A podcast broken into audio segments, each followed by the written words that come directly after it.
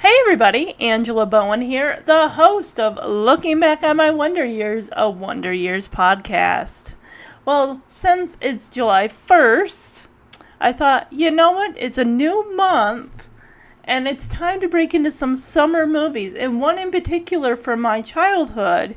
Now, real quick, I want to say, even though this is a looking back on my Wonder Years podcast, a Wonder Years podcast, and yes, I've covered all of the Wonder Years now. If you think about it, it's not just about the show The Wonder Years, it's also about my Wonder Years and the TV shows and the movies that I grew up with. And if you think about it, if you're a 90s kid, you grew up with the sports movie of all sports movies. And to me, the kids' 90s sports movies definitely are going to be Sandlot, Mighty Ducks, Little Giants and then of course you had the big green. Um, on, on the lesser end. So of course, yes, The Sandlot came out in 1993. Let me check the release date here, April 7th, 93. Now I most likely probably would have seen it in its second run in you know the cheap theaters that are like a buck 99. I saw it twice in the theater. It's funny because the first time I saw it. I, I saw a lot of movies with my grandma, and half the time she'd end up falling asleep. And I remember so then when I saw it a second time with my aunt and cousins, I already knew what had happened. And I'm like, oh my gosh, check out this scene. Oh my gosh, this is gonna. And, and the lady in front of us with her kids was like, can you please not? We haven't seen the movie. Can you not spoil it for us? yeah. All right, so I'm gonna read the synopsis of the movie. We'll get into the who directed it and the stars of the movie. All right, in the summer of 1962, a new kid in town is taken under the wing of a young baseball prodigy and his rowdy team, resulting in many adventures. This movie's got a 7.8 out of 10 rating on IMDb. The movie's about an hour and 41 minutes, so it's like 11 minutes longer than a normal 90 minute movie. David Mickey Evans is the director. I want to see if he had a hand in any of the uh, sequels that came out. Okay, so he did direct The Sandlot too, which. Eh, it's got the kid. You know how Ham, um, Patrick Renna plays Ham in this movie? He's also in The Big Green. The kid who was in the movie Bad Santa in 2003 kind of plays that role in the sequel.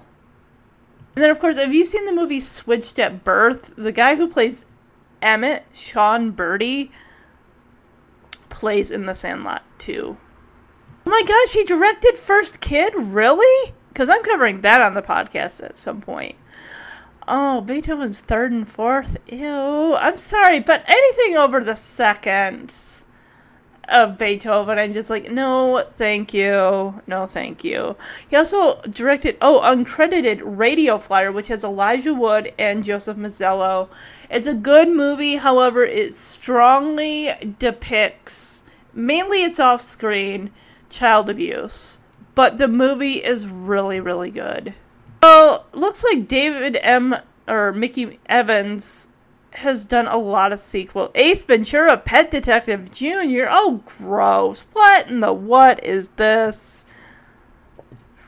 Mm, another dog movie. Okay. Smitty. Never heard of it. He's got up seven upcoming projects. I swear one of them was to be. Oh, it says untitled prequel. A pro- okay, do we need a prequel? Do we need a prequel? I thought this was going to be something where all the people of the cast are returning as themselves, as adults who are like coaching their own kids in Little League or The Sandlot or whatever. I, I was under the impression that's what? How are you doing a pre? Something's I don't know. Oh, Squints three. What in the world is this thing?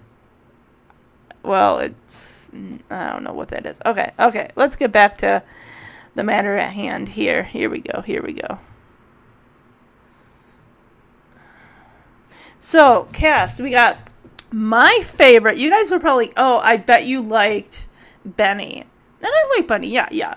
But no, my heart belonged to Scotty Smalls. I always, I always, if you guys listen to other podcasts, I probably mentioned I like the quiet ones, the shy ones.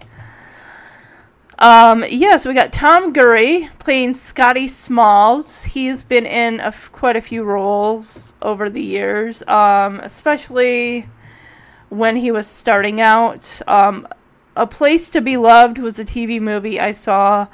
So, 94, we would have seen him play in the movie Lassie, which, yes, I do plan to do that movie because I love it so much. He was in a movie called The Last Home Run. Um, about that movie, another baseball movie. Um, he plays the young version of his 90 something year old self, or let me read. Okay. Let's see. Dying Dr. Jonathan Lyle's last wish is granted to be young again and play baseball, but only for five days.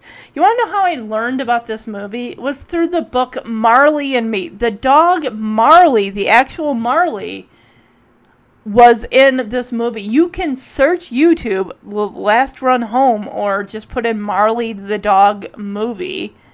Well, not the 2008 movie, but Marley the Dog in the Last Home Run or whatever, and it should pop up. He was also in the movie, it's called Strike, but actually, what I remember this movie as All I Want to Do Oh my gosh, Tom Guiry was so. Oh, but this is my jam back in 1998. Man, he was my he's he was my guy.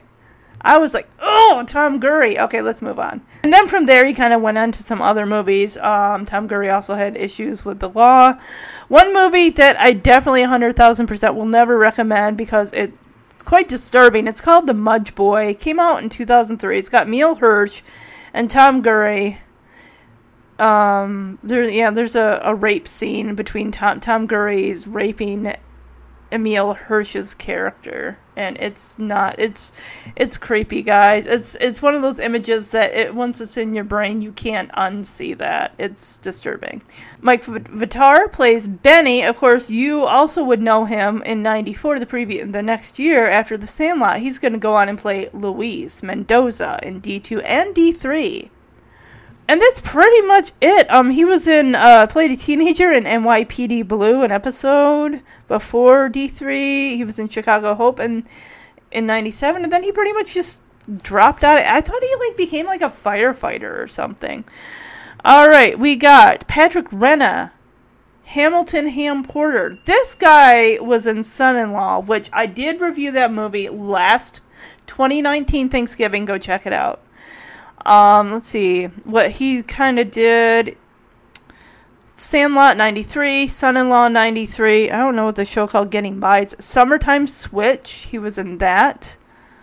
The Big Green in 95. He played a Larry Musgrove. I think I might, because it is on Disney Plus, I might cover The Big Green at some point. He was in an episode. Oh, this is what's interesting, guys. This is very. Okay.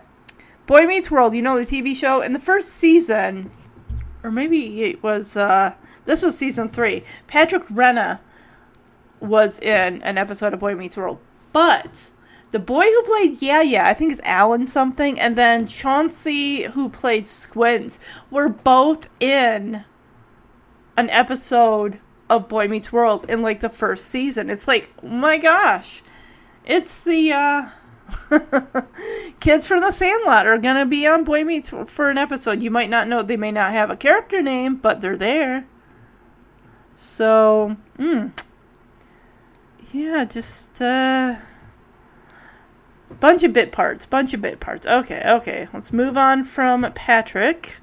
Chauncey Le- Leopardi played. I'm sorry, I mispronounced your name. So he played a character in the beginning of Casper. You, it's kind of one of those. If you it, he's just in the beginning of Casper with this other boy, like, hey, let's take a Polaroid picture to prove that we are here at Whipstaff Manor. He was also in Father of the Bride. He was in The Sandlot Heading Home, which came out in 07. He's playing himself. He was in Freaks and Geeks. I think he played a bully. He was in an episode of Seventh Heaven. Um, what else? Um, he was in the Big Green also. Oh no, okay. I remember him from House Guest or House Guest. Excuse me. Yes. All right. Let's see here. We got Marty York playing Al. Okay, the character's name is Alan McLean, but is yeah, yeah. He's kind of cute. Yeah, all right. Um, other than Boy Meets World, that was pretty much it. He played a couple of characters. Brandon Quintin J. Uh, Brandon Quintin Adams. You guys would also know him prior to The Sandlot playing Kenny DeNunez. He played Jesse Hall in The Mighty Ducks and D2 The Mighty Ducks. All right, cool, cool. Oh, he was also in uh, episode of a couple episodes of Fresh Prince of Bel Air. All right, awesome. Good for him. He's in ep- uh, a couple episodes of Different World. Um, who's this Grant Grover person? Oh, Grant Gelt. Um, just looking for what he was in. A TV movie called. Oh, he was also in an episode of Boy Meets World. where all of them except for Benny and Smalls were the only ones that weren't there? Uh, let's see. Okay, Denis Leary, of course, is going to be playing uh, the stepfather, Scotty's stepfather. I'll just call him Smalls because we all know him as Smalls. So, um, Tom is Smalls. Karen Allen, of course, of Indiana Jones fame, plays his mom. We got James Earl Jones playing Mr. Myrtle, but we're not going to see him till like the end of the movie. Marley Shelton plays Wendy Peppercorn. we got anyone? Will Horneff plays Phillips. Yep, Will Horneff. If you've seen the movie Born to Be Wild, 95. I plan to cover that. Um, also, he was in The Yearling, um, a remake and 90 TV movie 94. I plan to also cover that one. So, all right. All right, let's jump into some trivia. Director David Mickey Evans had one clear instruction for Chauncey Leopardi during the pool scene when he kisses Wendy Peppercorn. Keep your tongue in your mouth. yeah, exactly. The older and younger Benny are played by real life brothers Pablo Vitar and Mike Vitar. In order to establish the close bond between Smalls and Benny, the director had Tom Guiry and Mike Vitar meet and rehearse together weeks before the rest of the kids showed up to film. It worked so well that the other kids genuinely believed the two actors had been friends for a long time. Every time a scene features Wendy Peppercorn, a song by the Drifters is played.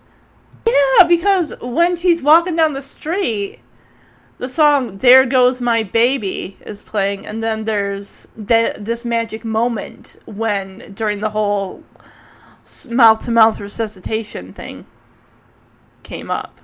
PF Flyers were brought back for a limited time after this movie. PF Fly- are those shoes? PF Flyers. Mr. Myrtle shows the boys a photo of himself with Babe Ruth and Lou Gehrig.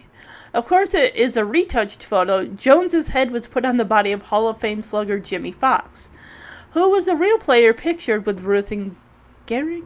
Gehrig, is that right? The real photo can be seen in many baseball books. The vomit used in the ride scene was made from split pea soup, baked beans, oatmeal, a little water, and some movie gel. They used paint guns to discharge it, and they actually nailed a few people in real by real life by accident. The chewing tobacco was made from beef jerky and licorice. What kind of licorice? Is it the gross black licorice that nobody on earth likes, yet they still keep? Somebody on this earth likes that garbage, and that's why they still make it to this day. You want to know what's nasty? Twizzlers, you know, they'll put out like different flavors every once in a while. Now, the orange cream's good. Have you tried the Hershey's chocolate Twizzlers? They're fucking. I mean, if you guys like them, that's cool. But I just, just some things don't need to go together, and Hershey's chocolate and licorice are not those things. Somebody in my childhood home actually liked black licorice. It wasn't me. I don't think my dad was into it. Maybe we had it in the house in my parents' bedroom. One of my parents must have liked that stuff. You know, when I was thinking of the movie, because I've seen this movie a billion times, when the kids are coming off the ride and that vomit is just all over them, it's got like an orange, like SpaghettiOs color to it. In Benny's dream, Babe Ruth says, I don't know why, but I don't know why, but I can, can I have this? When referring to Hank Aaron's baseball card, Hank Aaron would go on to break Babe Ruth's all time home run record. Writer and director David Evans is the narrator of the film. For most of the filming, the days were very hot. However, during the filming of the pool scene, it was overcast and the water was 56 degrees. All the kids were extremely cold and could be seen shivering. I remember the kids were like, ooh, ooh. you can literally see the goosebumps breaking out on their skin. And I have a Blu ray player here, so I'm sure it'll be even more detailed. During the filming of the chase scene, temperatures rose so high that Tom Guiry became dizzy and ran into one of the cameramen. Okay, somebody needs to be displaying, you know, giving the kids, making sure they're rehydrated. I don't know about Gatorade. Someone's like, there's a lot of sugar in that, maybe. Oh, Powerade, some electrolytes. But then again, maybe there were people doing that. Who knows? And maybe. I remember, I'm sure you guys, if you're longtime listeners of this podcast, you will remember when I had an incident at my job. It was like mid August. It was really hot. I was drinking water and I was also drinking pop too. Um, and I just like something just came over me, and I just felt dizzy, sick to my stomach. Even I just started walking, and I I dropped. I was like I blacked out basically. I had having to go to the emergency room, but yeah. Oh, this movie was shot in 42 days, so like a month and almost two weeks dog Hercules was an English Mastiff. Actually, guys, um, I do currently, I'm staring at. Well, last month, June was actually um, Hercules. We don't learn the dog's name until the end. The dog's name is just the Beast until the end of the um spoiler alert. um, but I have the Sandlot calendar for 2020. When the boys are in the pool watching Wendy Peppercorn, the dialogue, she don't know what she's doing. And the answer, yeah, she does. She knows exactly what she's doing. It's the same in a similar scene in Cool Hand Luke from 1967. I've not seen it. I've not seen the movie. All of the Sandlot kids are wearing PF Flyers or Converse Chuck Taylors throughout the movie. Five of the members of the Sandlot baseball team Patrick Renna, Cha- Chauncey Leopardi, Marty York, Brandon Quintin Adams, and Grant Gelt had roles in different episodes of Boy Meets World. And Art LaFleur the Great Bambino was also later featured in Boy Meets World. And that is an interesting connection. I think that is. I didn't know the guy who plays um, Kenny DeNunez because I'm staring at him right now. He's the picture for uh, the month of July. The hat that Kenny is wearing is that of the Kansas City Monarchs, were a Negro League team active from 1920 to 1965. Oh, cool. I learned so much through this stuff. I know that anybody could like put up on IMDb whatever they want, but contrary to what was previously stated about ba- Babe Ruth not playing with base black baseball players due to Jackie Robinson not breaking baseball's color line until 1947. What the film does not explain is that major leaguers used to barnstorm in the offseason with players from the Negro Leagues. According to John Holloway, a Negro League historian, Ruth played against Negro Leaguers in Cuba all over New Jersey and out west in Kansas City and St. Louis. When the narrator is describing how everyone grew up towards the end, it says that Bertram Grant Gelt got really into the 60s and no one ever heard from him again. In real life, Gelt would go on to land a part in the 60s TV movie in 1999. I've seen it, it has Julia Stiles. It's really good. Oh, that's right! James Earl Jones was in the Field of Dreams movie. Oh, apparently in real life he actually hates baseball. Many of the young actors snuck into a nearby movie theater to watch Basic Instinct. Really? Is this fact? Really? I wonder. Ham Porter's famous line, You're killing me, Smalls, is a paraphrase of the famous quote, They're killing me out there, Whitey, spoken by Denver Broncos coach Lou Saban. The line was also paraphrased the previous year in another baseball themed film, A League of Their Own. I still gotta watch A League of Their Own. I, I, I hear it's just such a good movie. Everywhere you go, if you're looking for a graphic tee, I think I got at least one or two You're Killing Me Smalls t shirts with the group of guys on it. I even had one that had Ham on there saying, You're killing me, Smalls. Oh, if I didn't know this, I would have jumped on it. On September 25th, 2018, La La Land Records released a limited edition of the score to the film, limited to 1,500 copies. Previously, a shorter edition was released in a limited edition paired with another film score, blah, blah, blah, which sold out. Oh, this is one of the most popular baseball movies in front of Rookie of the Year, which was released the same year. Yeah, definitely I'd say Sandlot over Rookie of the Year. Alright, here's some taglines, and I'll decide which one I like the best. The adventure of a lifetime, the summer of their dreams, the dog of their nightmares. Mm. No uniforms, no problem, no girls, no problem, no ball, big problem. Okay, that one sucks. They're more than a team. They're the best buddies in the entire history of the world.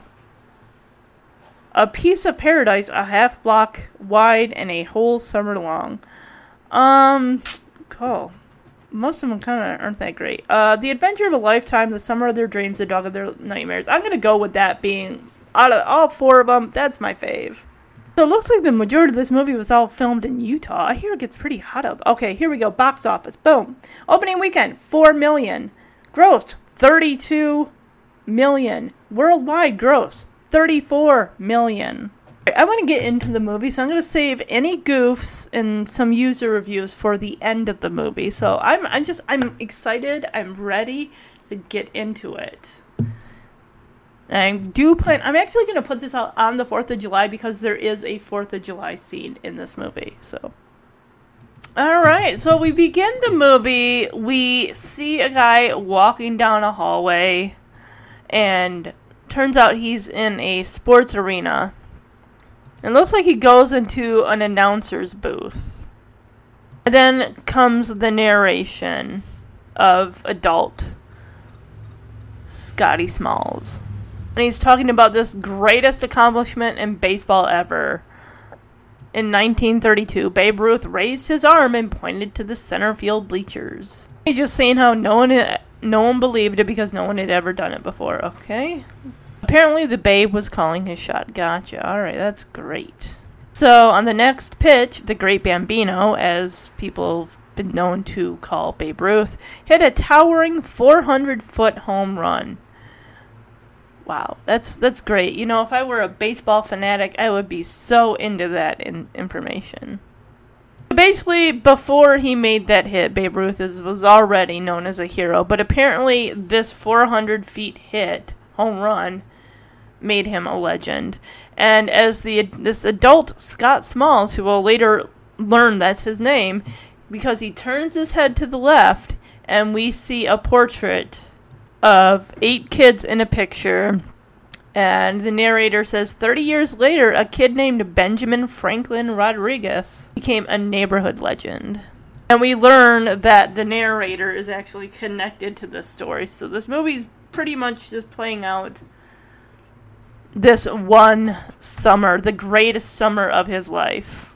When Benny taught him how to play baseball and got him out of, you're going to hear this term a lot, got him out of the biggest pickle ever. Basically, pickle meaning like, you know, scrape, mishap, adventure, whatever you want to call it. And Benny became his best friend. That's awesome. Oh yeah, he says he'd got me out of the biggest pickle I'd ever been in, and we f- flash to the schoolyard. So I guess school's just about letting out, but we flash to the schoolyard sandlot, displaying '50s music. I actually, um, in fourth or fifth grade, I'm trying to remember when, one of those two, probably right around probably his fifth grade because the movie came out in 93 um, if you guys were in school you did scholastic book orders that would come in once a month. You'd like order something. Like most books were like under four dollars. And a lot of the, in the 90s there were so many movie novelizations for a lot of the 90s kids movies. Um, i haven't i don't have it anymore. I had a whole bunch of movie novelizations. One in which was the sandlot and I, now I'm just kicking myself for not holding on to all those. I just really, I just wish I knew. I probably, mm, probably throw them out. I guess. I, I just, I feel bad. Like, uh. But then again, when you're a kid, you're you're probably, eh, I'm not gonna read these anymore. You're not gonna think, oh, maybe 25 years later down the road when I'm an adult and want to feel nostalgic, I want, I'll want to look at those books again. So basically, Benny is showing the schoolyard kids how it's done as he hits a home run. And this is the only time you're going to see anything to do with school. You don't see the. I don't even think. Do you see the school in the background? I don't know. But after this, it's like summer. Summer's here. School is out. You see all the kids from the Sandlot sitting on the bench. I didn't think it to play. We'll see them play later. That's why they're, they're that's why they're on the bench. They're saving the best for later. Benny's just got to prove himself to all these schoolyard kids that he is he's the shit. He is the major major shit. He is that good. I was gonna say, what the heck are the kids like running onto the Sandlot kids running onto the field for in the middle of a game? Like, oh, let's get up closer. Benny, I'm not sure what this is called, but he keeps running back between what second and third base, and the boys keep throwing the ball trying to tag him out. All right, now we're going to the suburbs. So we see the Sandlot kids kind of splitting off. They all pretty much live in the same neighborhood thanks to the subtitles, we hear Benny telling like one of the guys like, "Hey, 9 a.m. tomorrow, get your ass down to the Sandlot because we're gonna start playing some ball. We're gonna do it all day, all day, every day." We do see Scotty, our main character, who, of course, the adult Scotty is narrating, and he is helping unload a U-Haul. Which is it's a small U-Haul. It's like one of those trailer U-Hauls. It's not very big. So, adult Scotty tells us that he moved to the neighborhood around two weeks before school let out. So, really, there wasn't any time to go make best friends before summer hit. Apparently, it's the same summer, according to Scotty, that Dodger Maury Wills would break the stolen bases record. Cool. That's that's great. I love how Benny pretty much lives across the street from S- Smalls, and as Benny, you see Scotty like, hey, like this big old wave, hey. and I love how Benny just kind of gives him like the nod, like what's up, kind of thing, like doesn't even like, yeah. Of course, we got to hear Smalls' sad backstory about how I was from another state and I didn't have a single friend in a thousand miles. So, Scotty, of course, is fixing himself some chocolate milk. And he's saying how his real dad died when he was just a little kid. So I'm get if he's 11 or 12 there, then he's probably saying his dad died when he was like 4 or something. So his mom married Bill a year before they moved to the valley, which is where they're living. Okay, so they're he basically says we're still kind of getting used to each other. oh boy, which is interesting because a year la- later in '94 in the movie Lassie, it's his mom that's dead, and he's having to get used to a new stepmom. So it's oh my god, this kid. so we see this glorious trophy room. I mean, if you were into baseball memorabilia, I mean, this is a baseball fanatic's wet dream here. This is just pennants, hats, trophies, signed baseballs, autographed pictures in frames, you name it, this guy's got it. This could go for a shit ton on eBay, I'm sure. I swear, when I was working at Blockbuster, that one of the Sandlot sequels, I think it might be headed heading home or headed home or whatever with Luke Perry. I remember one of the clips with him saying as a kid, like, "Oh, I wonder how much this could go for on eBay," and the kids are looking at him like, "eBay," because he's like going back. He's like an adult going back in time to like the late seventies or the late sixties or whatever. Uh, this is another big problem he has. He can't decide what to call him. Do I call him Bill? Do I call him Dad? It's like, okay, when we're alone, I'll call you Bill, but in front of my mom, I'll make sure to call you Dad because I know that's what she wants. So, of course, Scotty's all like, hey, um, do you remember when you said you'd teach me how to play catch? And Bill's not even really paying. He's like, oh, yeah, uh, sure. As he's like wiping off his trophies. It's like, um, well, could you maybe teach me? It's like, oh yeah, yeah, yeah, sure, sure. Some sometime down the road. It's like, oh, you will. That's great. Uh, okay, I'll leave you alone now with your trophies and your baseballs. Bye. It is such a non-committal. Yeah, sure, sure, yeah, I'll teach you. Sure. On the day you leave for college, I will teach you to throw a baseball. I gotta ask, is he really asking because he wants to learn, or is his mom kind of pushing him? Because we're gonna see her pushing her son into, uh, like, oh, did you ask him? This is clearly her doing, like, she wants the two men in her life to mingle and connect, and clearly every red American red blooded boy in the 1959 or 62 or whatever year this is supposed to be is gonna be into the baseball. Dang, this guy's got a lot of pennants. What's that? What's that say? Is that that's not yeah? That's Yankees. Okay, athletes, Brooklyn Dodgers. What in the hell is that one? Something. What is that? Is that like something Indians? I can't tell what that is. What's that one?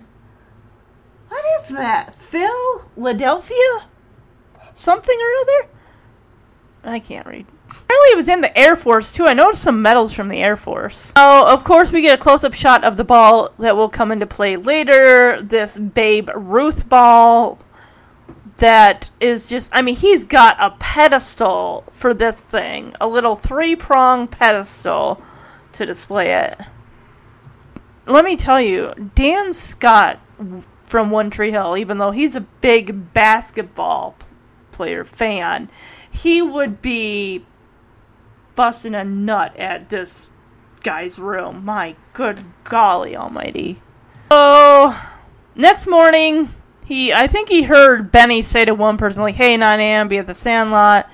So we got Scotty wearing this dork ass hat with the longest brim ever, and he's wearing khakis and a button up shirt with a Fisher Price plastic glove he got when he was like two. Vincent Drugstore. Apparently, according to the sign in the window, you can get baby lotion for 59 cents and you can get aspirin for 83 cents. So Scotty is pretty much trying to be stealthy, but not. He actually says he did follow them once after school to see this place, so he's kind of been stalking them. He's pretty much saying how this is like a baseball kingdom. It's kind of a um, a little out of out of the way spot. You don't see any other kids from school other than the group that's here. The guys got the place to themselves. Well, he got that mitt from his grandma when he was six. That plastic Fisher Price thing. Ugh. So Scotty's giving us the DL on these kids you know, they don't keep score, they don't choose sides, they just play. It's like an endless game that just goes on forever. And he's kind of saying how they only got eight, they don't got a full team, so I mean, I could just stand out in the background here by this rusted out vehicle and this garbage bin and the weeds and just take up space. You know, like when you have to do the fit. I did this in phys ed too in the spring. They always had baseball. And it was so lame because you know if you're not good enough, you're gonna be thrown out in the backfield somewhere, which is pretty much where I was. And I'm like, don't throw it over here, don't hit it over here, please, please, please. Uh, but of course, I'd have to have my shot up at bat, and it's just like, oh, this sucks. Any any type of activity that you had I had to be in a group like when we went bowling and stuff the phys ed teacher would always have to put me in somebody's group. Because I was too shy to go up and ask for fear of being rejected. No you can't be in our group uh. maybe that's what Scotty's feeling like oh my gosh if I go up and ask if I can play they'll probably laugh my ass right out of this field kid hasn't been there more than 10 minutes and his hair is already drenched with sweat. But then again, according to the trivia, Tom Guiry, who plays Scotty Smalls, like practically passed out. So I can imagine, I can't even imagine how hot it would be. Gah. So while Scotty is waiting, you know, hanging out in the background, not being seen by anybody, of course the Sandlot is got a fence kind of running the length of it. And we just hear this weird racket going on. Like, I mean, if anyone said that that noise was a dog, someone would look at you and say, if I mean, it sounds like the T Rex from Jurassic Park. It's just really like, what in the world? That is no dog. You see clouds of smoke billowing underneath that fence. You see the fence rustling. It's like, what in the world? Oh, Benny hits a home run, and that is when Scotty is actually noticed by Ham, who's screaming, Watch out! Like, dude, you're gonna get, like, a concussion. Because he sees, Scotty sees that ball coming right for him. He puts his mitt up to block the shot, or at least help uh, pitch, uh, protect his head. And he goes down. It didn't hit his head but it did like glance off his glove and he goes down shrieking. Of course, all the kids are screaming laughing. It's the most hilarious thing in the world. Because, oh my, they're really, huh, I would never react that way if someone threw a ball towards me. All the kids are laughing, but Benny is the one who is just looking down, like shaking his lid, his head, like, oh gosh, this. Oh boy. So Scotty gets up. He's like, "Hey, okay, I'll get it." And all the kids are like, "We're waiting. What's the deal? Just get the damn ball for us and throw it back." Because the ball happened to land by this bit of sagebrush right by the fence where the commotion is going on. And the kid's like, "Okay, I got the ball. See?" It's like, "Okay, great. Can you throw it to us, please?" And apparently Scotty's never thrown a ball before because it doesn't go very far. The whole time he's going to get this ball, he's like, Don't be a goofus! Don't be a goofus! Well, you kind of already did that when you screamed when the ball was, like, getting close to landing on you. Like, ah! He's already embarrassed himself. Apparently, this ball is a Spal- Spalding ball, which is a brand name of sports equipment and sports balls see, official major. What in the world? Leisure? That noise from that guy's backyard is so loud. How are people not complaining? like, hey, I'm trying to sleep. I work third shift. Can you shut your dog up or something like that? I mean, that's not normal. That is not a normal dog growl. Squint, shut your face. He's like, we're waiting. Throw the ball back. I love how Benny is so nervously like scratching the back of his neck, like, oh man, I'm really gonna have to go to bat for this kid. Oh, jeez. Like, kid, you're not helping your case here. He threw it maybe five feet in front of himself. Okay, well, should have gotten Bill to teach you how to throw a ball sooner, buddy. Now the kids are all collapsing on the ground, just laughing their asses off. Like it's the funniest thing since sliced bread.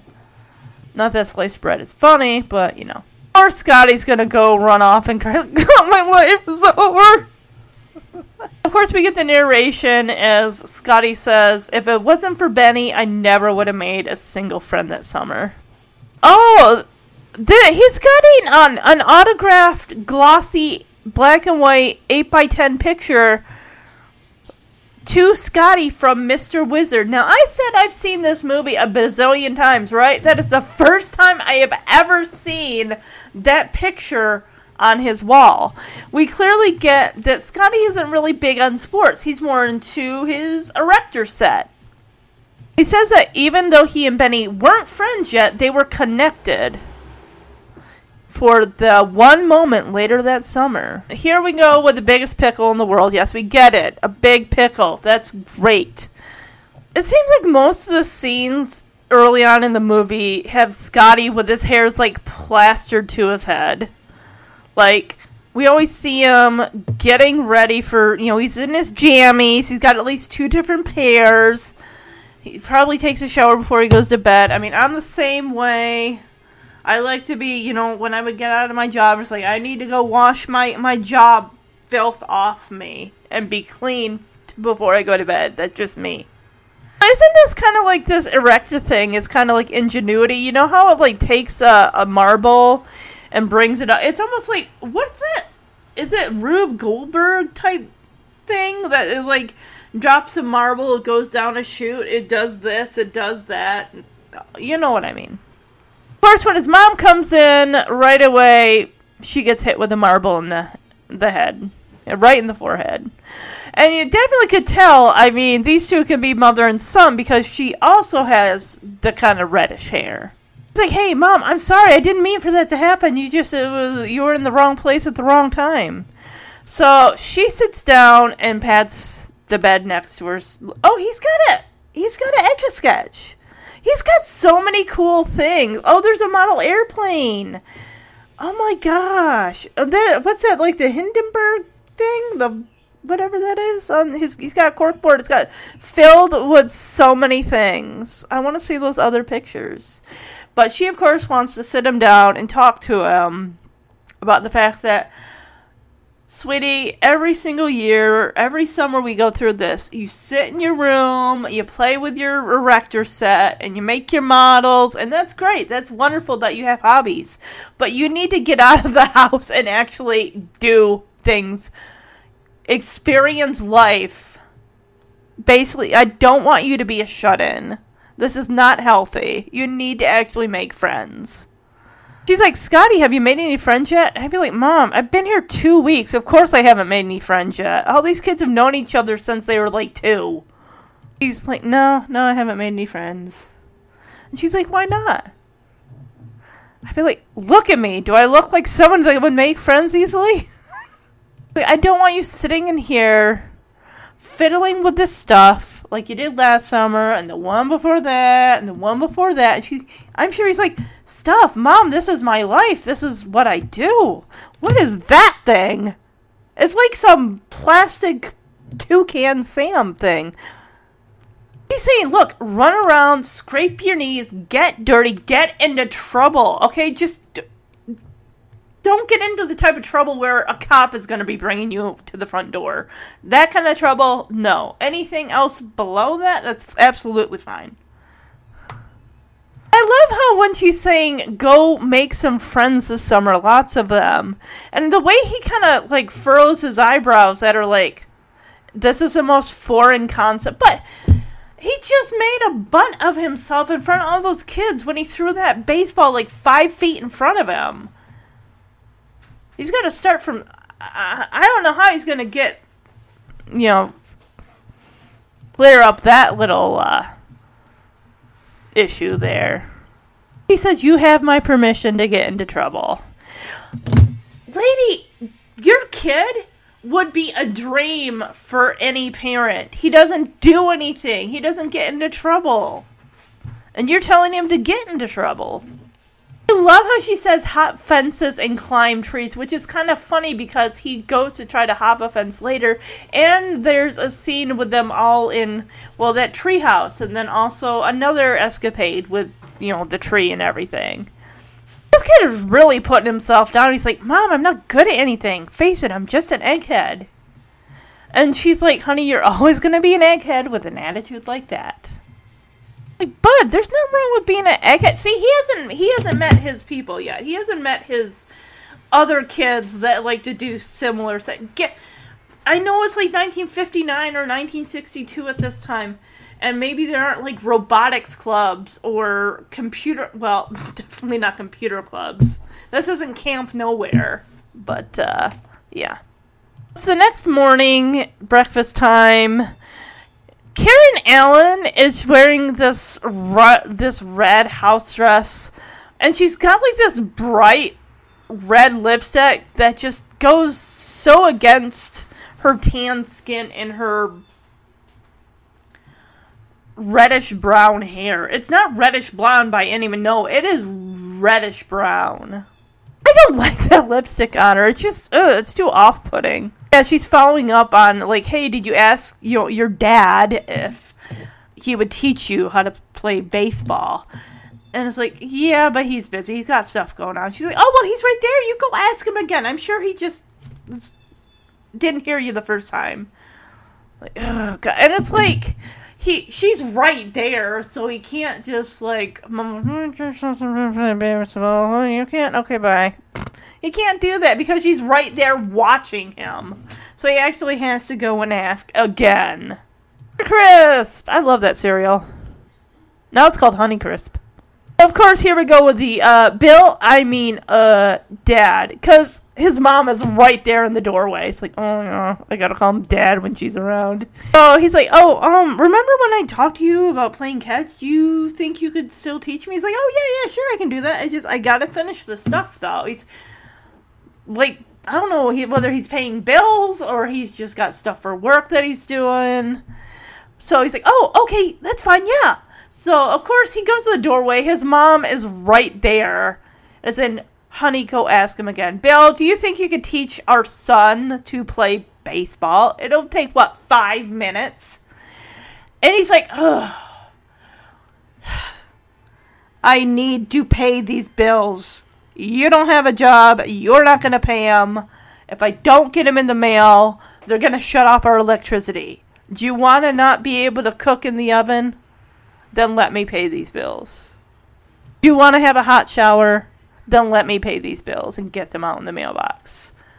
She's like, "Oh, honey, can you take a break and like teach him now?" And uh, Scott, he's like, "Mom, really, it's okay. We don't have to." She's like, "No, no, honey, you like, oh my god, yeah, great." So now he's gonna teach him grudgingly for a half hour.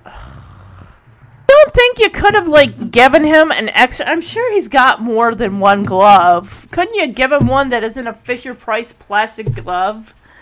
But he's like, all right, I'm gonna be down here. Here's the thing: you gotta keep your eye on the ball. That's basically it. He needs to start from scratch and say, "See this, Scotty? This here, this is a baseball."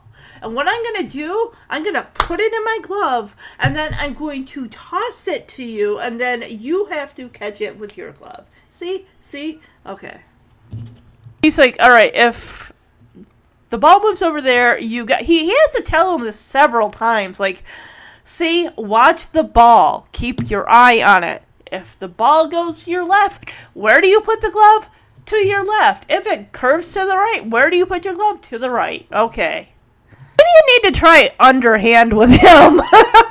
Because he tosses it and it just goes just above Scott's glove. I he's like, oh, darn, sorry.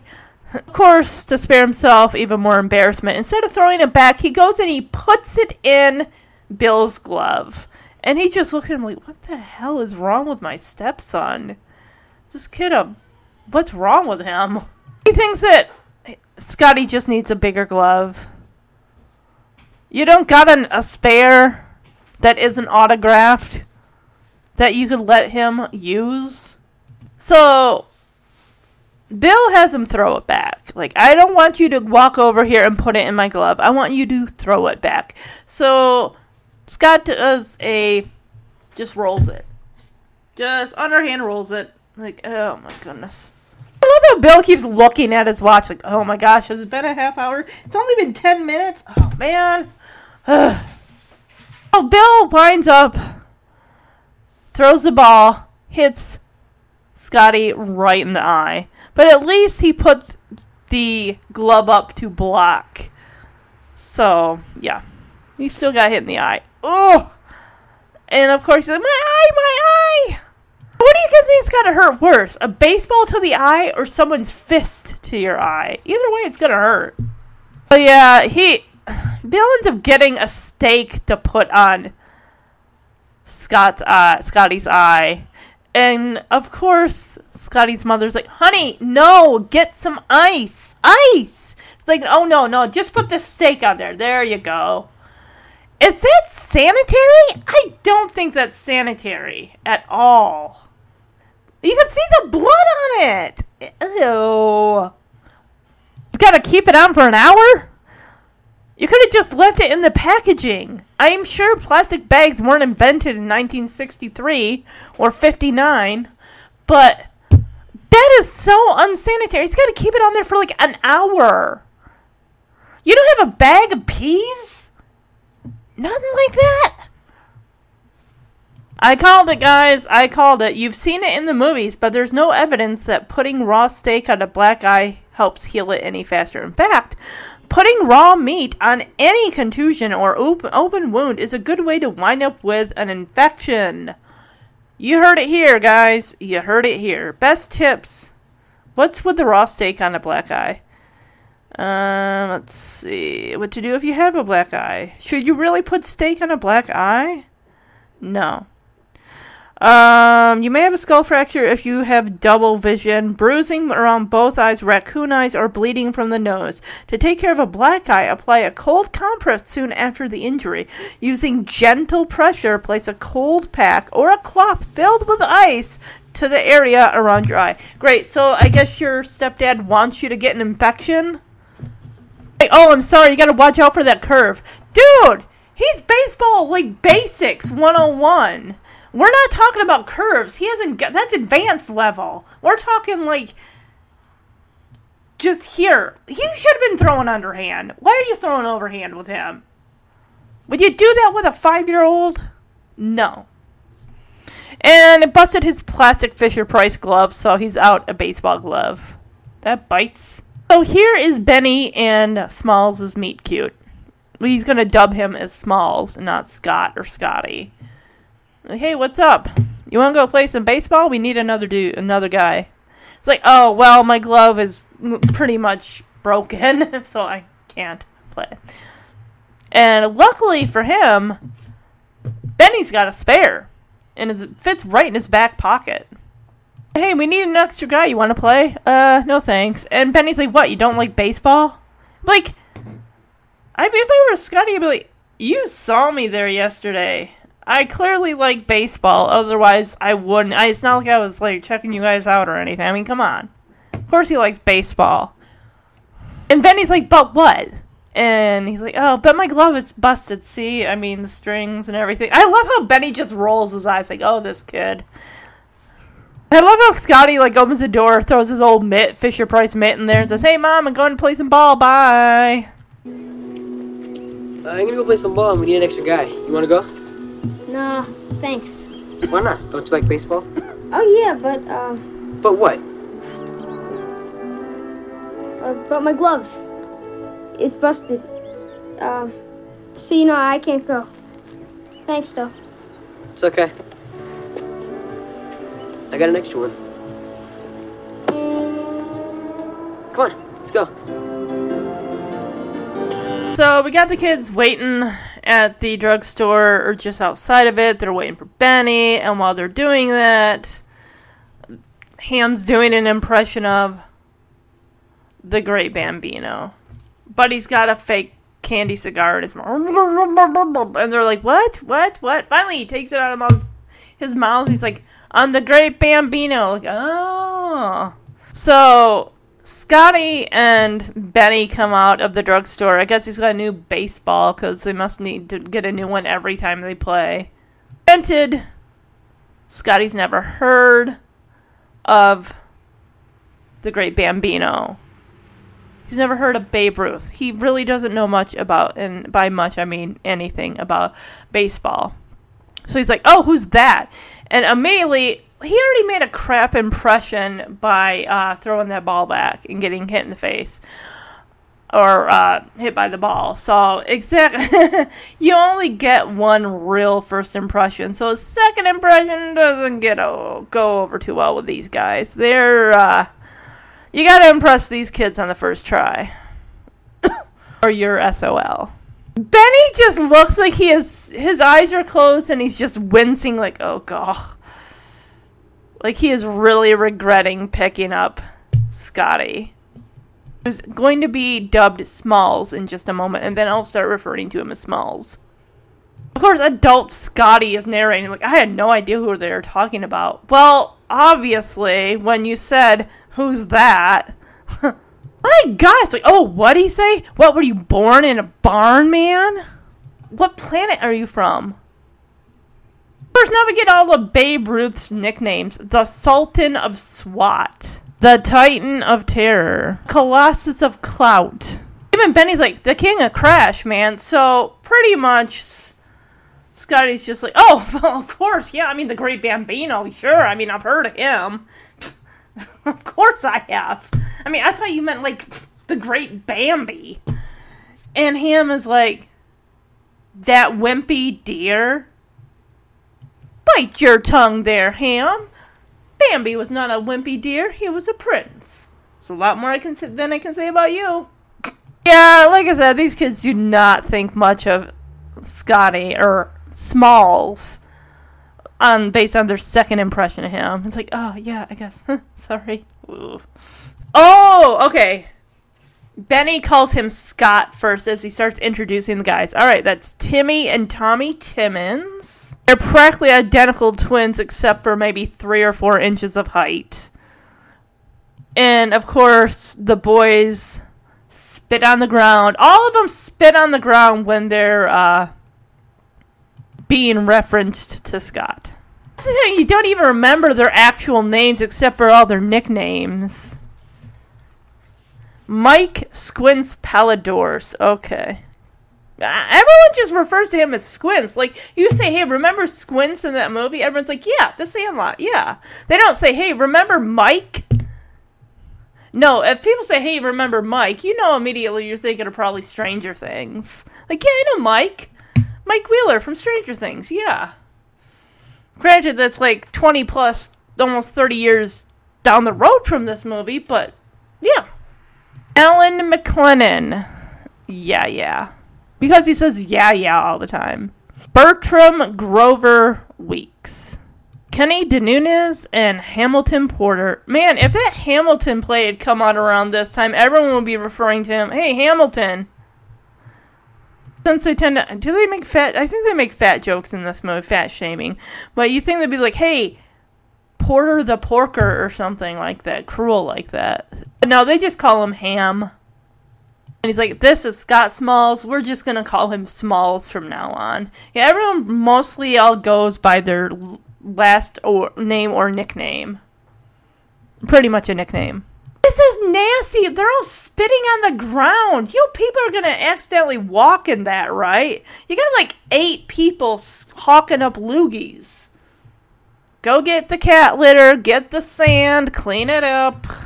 Benny pretty much calls the shots like, hey, this guy's playing. We need an extra guy. Now we got a full team. All right, let's. We're wasting time. Let's get out of here. Go to the Sandlot. Like, no questions. Don't ask me why I brought him. I already told you. But of course, you know they're all gonna razz on Benny because Benny is the best. He's the leader of this team. So what he says goes. No one questions it, but they're gonna question it. Like they're gonna question Benny's sanity. Like, hey, I could have brought my sister, but I didn't, and she would have made nine. And I guess there is another person they had who moved away. Who well, we had this dude. He's crappy too, but at least, I mean, my gosh, you feel bad for for Smalls because he's just hanging back. He hears everyone shit talking him, and he's he's not gonna stick up for himself. Imagine him trying to take on all seven of those kids. They're all shoving him as they walk past. Like, why'd you bring him, Benny? So Kenny, and this is a misconception that before the beautiful glory of subtitles, I did not understand what he said. With the subtitles, Kenny says, Come on, Benny, he ain't game. It sounds like he said he ain't gay. And for a long time i, I kept th- that's probably what i was hearing. And i'm thinking what does his sexuality have to do with him playing baseball? Nothing. My god is this Elswinger kid? Apparently he moved to Arizona, but it's like, hey, at least he could catch and throw. This one can't.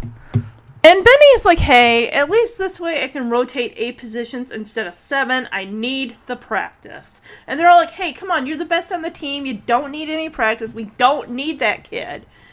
So, of course, yeah, oh, he's an L7 weenie, as in he's a square, because Squints is making a square with an L and a 7. And, of course, yeah, yeah, it's like, oh, look at him, though. He's a loser. He's a weenie. I don't think they call him a loser, but um Benny's like, "Hey, yeah, yeah, you walk like a duck, so shut up. And all of you, you need to get with it. You're a bunch of blockheads. You're a bunch of Charlie Browns. Let's go. We, it's nine o'clock. It's now nine thirty. You've been yapping at me for the last like 15 minutes that it took to walk here. We could have been playing ball. Instead, you want to complain about why I brought this kid with me. Oh my gosh. Squints is calling him an L7 weenie. We got Yeah Yeah saying he's a Dodger dog. He's a big giant wiener. Hey, and I feel bad for Smalls. He's like way out there. He knows they're saying crap about him, and he can't defend himself. Well, he probably could, but he doesn't have the courage to say anything. I don't think he sticks up for himself once in this movie. I love how Benny turns it around on Yeah Yeah. Like, hey, what are you laughing for? You run like a duck. And the other kids are laughing at him, of course. And of course, yeah, yeah, it's like, yeah, but I'm, I'm, I'm, yeah, you're part of the game, aren't you? Okay, then why can't he be? Bertram's like, hey, he's a geek, man. I'm like, hey, Bertram, do you look in the mirror? You got glasses and your ears stick out. Who are you calling a geek? Yeah, blockheads, you're a bunch of Charlie Browns. Stop being your Charlie. No, they're not being Charlie Brown. that would be actually giving them credit. I'm not gonna. No, Charlie Brown is a, de- a good man, and they could not even live up to Charlie Brown's status. But yeah, I mean, we kind of get it. Benny is really putting himself out there, going out on a limb for Smalls. So like, hey, look, you take left center, and to a kid who's never played baseball, we don't know where left center is, do we? No, we don't. So he's like, okay, here, right here, right, and he's like, no, that's left. I said left center and he and Smalls runs a little farther out, like here, right? It's like, yeah, that's that's just right there. That's great. Mind you, the only thing that got to make this thing look like a diamond is the bases. There, it's not outlined in like white chalk or anything. So yeah, yeah, yeah. You're the one who's being a jerk.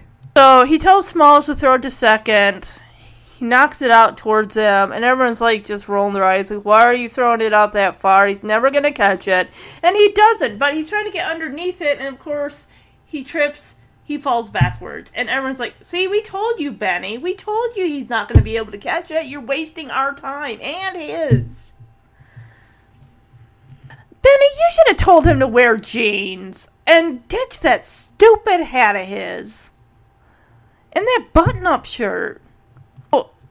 Smalls gets the ball, but as he's pulling it back to throw it, he's rethinking it like, oh yeah, that's what happened last time. They're already laughing at me. Instead of giving them more am- eh, ammunition to laugh at me, he just runs up to uh, Kenny and like puts the ball in his glove, like, oh, here you go. And Kenny just looks at it like, fuck? Same way Bill was looking at him when it's like, why are you, you threw it, kid? Smalls is very apologetic. I am the same way. That's just how I am. That's how I'm wired. Is it just me, or is Smalls' black eye getting more and more purpler? More before when he was sitting out on the step and Benny came up to him, it was kind of pink. Now it's like a deep, like purplish black. Now Benny's got to get out there and just say, "Look, um, you know, there is this." You, you, you've seen people. Have you watched baseball? I mean, you're watching us. Have you seen any of us actually take the ball up and put it in the catcher's hand? No, because we don't do that. We don't. We don't just put it in the pitcher's hand. What we do is we throw it. You see, and he's got to instruct him on. Okay, have you ever had a paper route? And Smalls was like, "Well, I uh, helped a guy once." Okay, great, great, great. Okay, here's what you do pretend you got a paper in your hand. You know how you're gonna throw it on the step and you gotta like pull your arm back? You know, usually your, your arm gets here and then you let go. Same concept with a baseball. You get the ball, pull it back, get ready, arch, and once you get to about here with the ball, let it go, and it's gonna do all the work. Of course, before we get to that, he, he does start with, you know, you can throw it, you know. And Smalls is like, no, I I can't. You know what? Thank you for picking me, but I I don't think I belong here. I need to go home. And that's where Benny's like, you know, you think too much. Baseball isn't about thinking. You gotta like leave that stuff. He even says, "I bet you get straight A's in, A's in school, don't you?"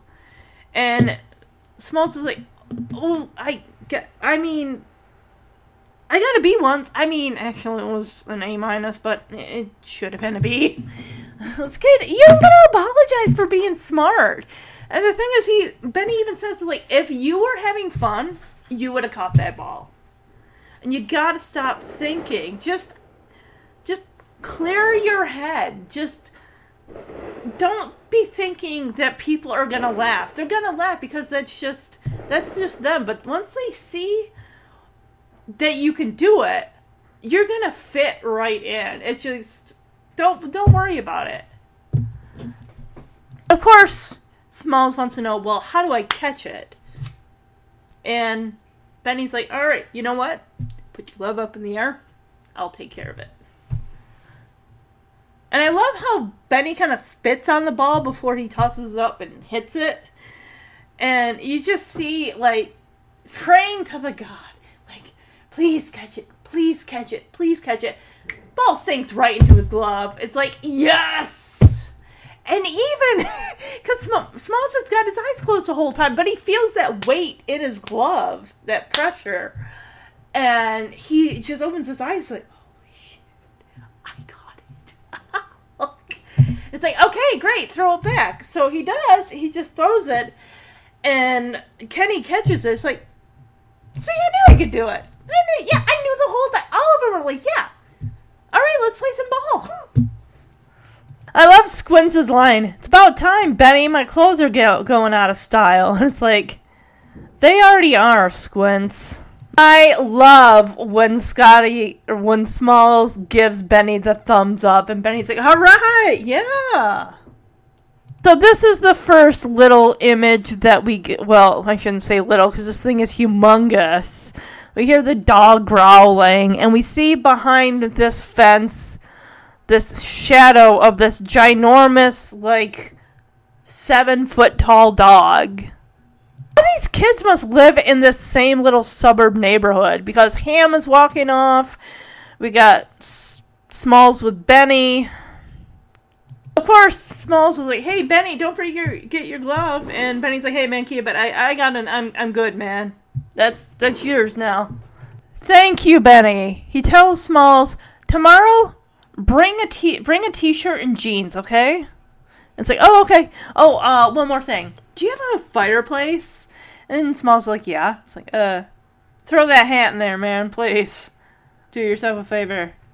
And I love how Smalls is embarrassed as he takes it off. Like, yeah, I, I mean, it's it's really the only one I had. And again, this magic back pocket as Benny pulls out another hat. Like, oh, here, I got an extra. Here you go. Here's a new hat. Like, oh wow, this the bearer of gifts is Benny Rodriguez.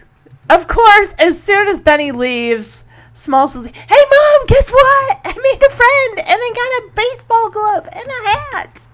All right, 8 a.m. Let's do this. Of course, well, no, actually, um, before we get to that, baseball stuff to remember: Great Bambino equals Babe Ruth. Oh no, it just says the Great Bambino. He didn't hear anything about Babe Ruth. Oh my gosh, Ham calling himself Hamilton the Babe Porter. and he sticks his arm out. He's doing a he's doing a Babe Ruth impression. And of course all the kids are laughing at him like, "Oh my gosh.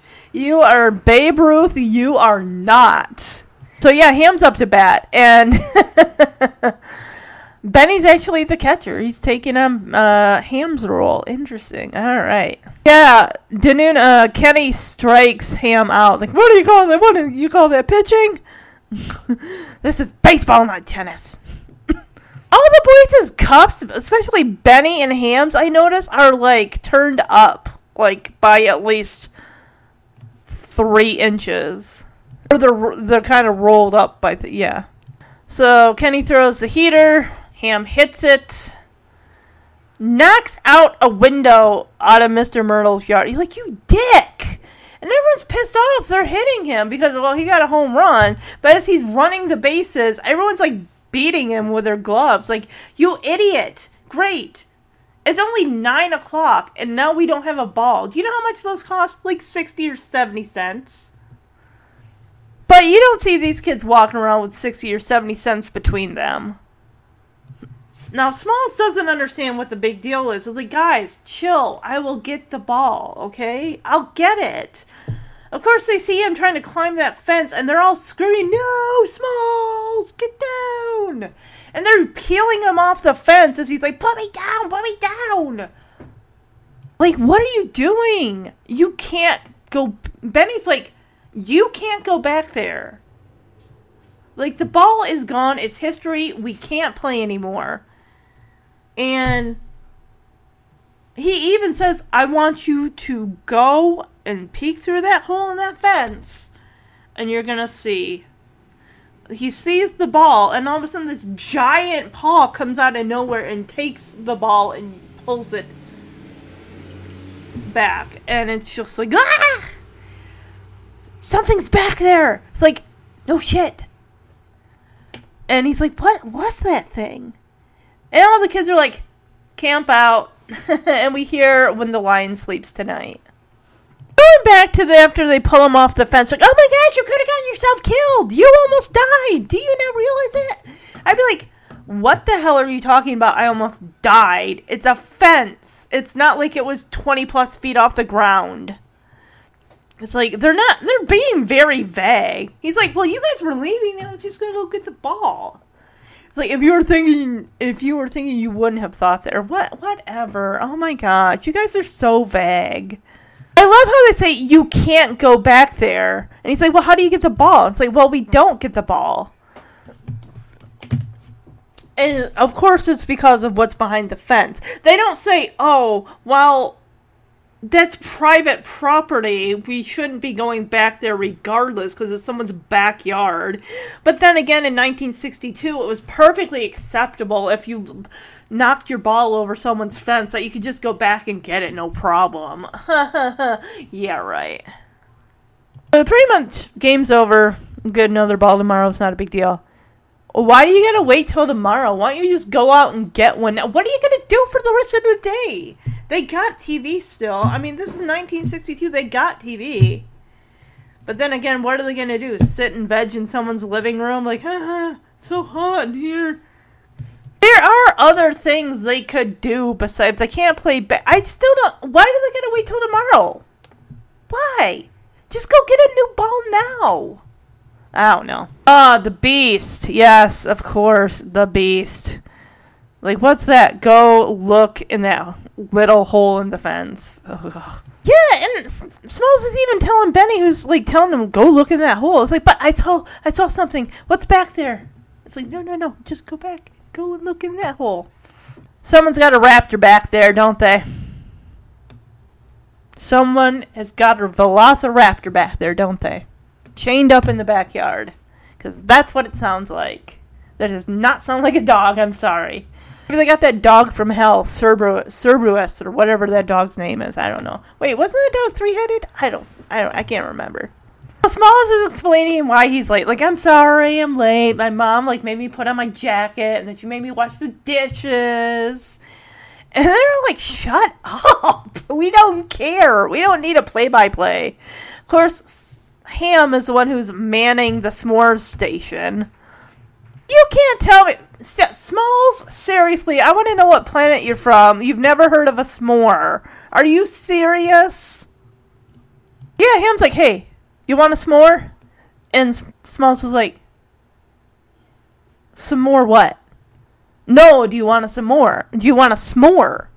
It's like, how can I? Ha- I haven't had anything yet. How can I have some more? It's like, and we get the famous line that is on every single Sandlot T-shirt in the world. More? S'more what? No, no, you want a s'more. I haven't had anything yet. So how can I have some more of nothing? Shut up! You're killing me, Smalls. Alright, who cut one? These are s'more stuff. Okay, pay attention. Bertram First, you take the gram. You stick the chocolate on the gram. Then, you roast the mallow. No, it's my sleeping bag. That's mine. When the mallow's flaming, Yes, it is yours. It has a yellow stain on it. you stick it on the chocolate. I'm gonna set the place Then- on fire, Ham. You cover it with the other end. Here, make me one of those. yeah, me too. Then you scarf. Kind of messy, but good. Try some. Yeah. Can I get my own? I don't want one. You took a bite on it. you know what's funny? Like I said, the glo- the glory of the wondrous subtitles, and like I said, I've watched this movie a billion times. The stuff that's going on in the background is hilarious. That I've never picked up on it before.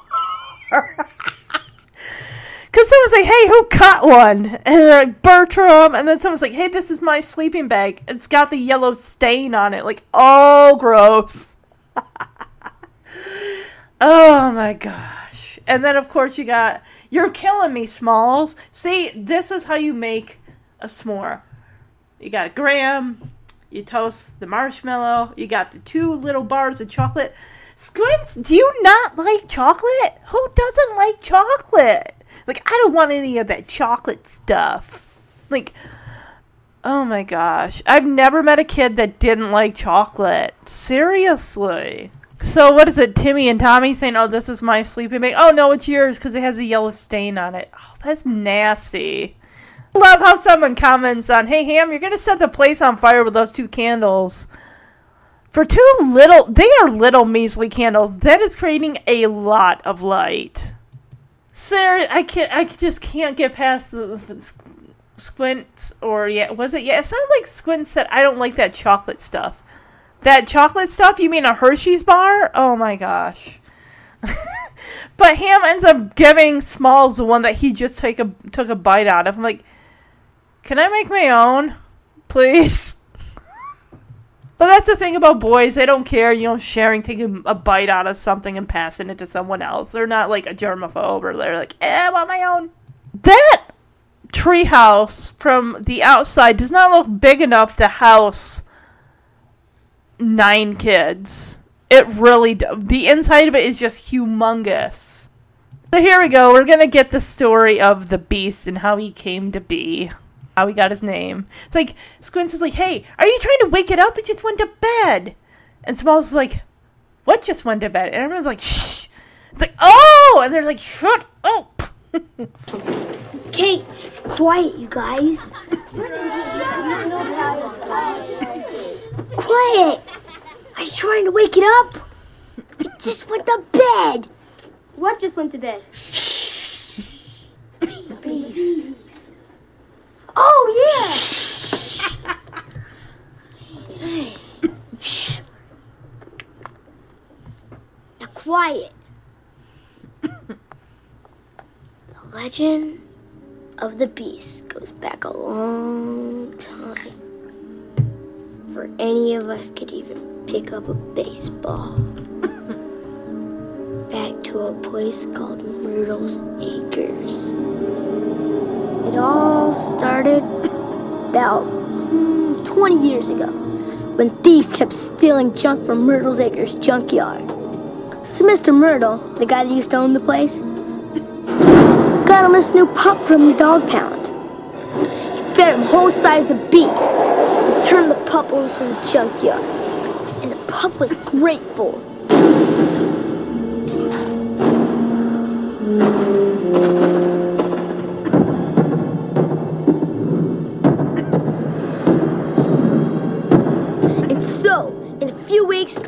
Grew into the beast. And he grew big. And he grew mean. So that he could protect the junkyard with only one thing on his mind. To kill everyone that broke in. And he did. And he liked it. A lot. The beast was the most perfect junkyard dog that ever lived. A true killing machine. But after a while, the cops started getting phone calls from people reporting all the missing thieves, yeah, right. the ones the beast had killed. It added up to about 120, 173 guys. I don't think so. It's true. But they never found a single body, not one. Some people say they all got away, but we all know what really happened. The beast ate them. He ate them bone and all. The beast was too good at his guard dog job, so the police said he had to be retired. My grandpa, Squigman Palledorous, was police chief back then. When he ordered Mr. Myrtle to turn his backyard into a fortress and chain up the beast and put him under the house where he could never get out to eat children and stuff. And that's where he's been for 20 years. And that's where he'll be for the rest of his life. Because when Mr. Myrtle asked the cops how long he had to keep the beast chained up like a slave, he said until forever. Forever. Forever. Forever. And so, the beast sits there under that lean to, dreaming the time when he can break the chain and get out. Dreaming the time when he can chase and kill again. See, man, that's why you can't go over there. Nobody ever has, nobody ever will. One kid did, but nobody ever seen him again. That ain't true. Yeah, it is. He got eaten. Nuh-uh. No. None of that's true. You guys are just making this up to scare me. Oh, yeah? Stick your head out that window and look down. That night, I learned that more than 150 baseballs had gone over that fence, and not one of them was ever seen again, even when some brave kid worked up enough courage to peek over. Because when they went over, they vanished. I knew it was true, because when I looked down in there, I didn't see a single, solitary one. He's down there. Bet he is. Whatever goes over that fence stays there. Becomes the property of the beast. Forever. So, Smalls says probably about 20 years ago, and it's a story that's probably passed, been passed down from one person to another, and it's changed over time about the history of how the beast became the beast. Mr. Myrtle, there's a place called Myrtle's Acres. It was like a junkyard that the guy had owned. And he got this puppy and he puts it in like this old RV trailer, feeds it these humongous, like buffalo sized racks, like the type of uh, rack of ribs that you see in the Flintstones uh, opening. Yeah, about that size. And apparently, it took a couple weeks, and the dog was like 10 feet to 20 feet tall. And about however much, just huge. And, and the footage that they show, it's like it's a B movie. Like it's that grainy black and white footage. And of course, Squint says his great grandfather Squid, or was it his great grandfather? Anyway, had been a cop on the force back in the day, and they were making a report on all the missing um, robbers that had come to the junkyard that no one was able to find. Turns out, supposedly, the dog ate the bodies, and they're like, "Oh, all these missing robbers and burglars." Yeah, right. So. He says the dog is too good at his job of being a guard dog. He's got to be locked underneath the house with a chain and kept in the backyard. And of course, and the guy they got playing Myrtle, because the kids have never seen Mr. Myrtle, so they don't know what he looks like. It's being played by a heavy set white guy. And, um, and when the guy's like, well, how long's my dog got to be chained up for? We get the legendary forever. Forever. I mean, anyone who's, see, I, when I was working at Rite Aid, my coworker and I, who clearly had seen the movie, like, forever. oh, it was funny. It was funny. This movie just, it's so quotable. Smalls, of course, is calling bullshit on the story. Like, I don't believe it. You guys were just making that up to scare me. It's like, no, no, no, no, no. You stick your head out that window and look down. And of course, Smalls did look down. He it's dark out, of course. So he's not really seeing anything. He's just hearing that growling. He's like, "Oh my God, there's something down there!" It's like, of course there is something down there. You saw that the other day in daylight. You like, oh, there's something back there. Ham was like, "Oh yeah, I knew a kid who went back there and he was eaten. He was never seen again." It's like, no, no, no, no, no, no. Okay, that's enough of that. So Smalls is convinced. Now we're to go to the next day. We're to meet Wendy Peppercorn, who is the object of Squint's Squints' affections because they're coming out of the. They got to get one of. Seems like every time they lose a ball, someone else has got to be tasked with getting a new one, and it's going to be Squints and Yeah this time. Clearly, Squints' balls have dropped, but Yeah Yeah's hasn't because Squints is the one who's going through puberty. He's like, "Oh my gosh, Wendy Peppercorn, mmm, yummy." It's like, what in the what? Dude, like, I was like, I'm not there yet. Squints is so moved, he has to take off his glasses and like, because they're fogging up. We get a close up of his blue eyes as we see Wendy Peppercorn walking down the street in a white and mint green checkered dress with a matching headband. Of course, he's gonna point at her too. Awkward. He's want some 11 year old drooling all over her, I'm sure. He's actually smiling at him like she knows. She knows he's looking. I love how the camera, when it cuts back to Squint, is like so high up because, of course, she's got to be at least how many inches taller than him. Okay, camera, you don't need to stay on her ass, for heaven's sake. Then again, Squints is acting like anyone who's ever had a crush on an older person, It's anybody. You're looking at your crush, you're smiling, you're like, ah. and yeah, yeah, it's trying to like bring Squints da- back down to earth. Like we gotta go to the stand, the Sandlot. Come on, come on.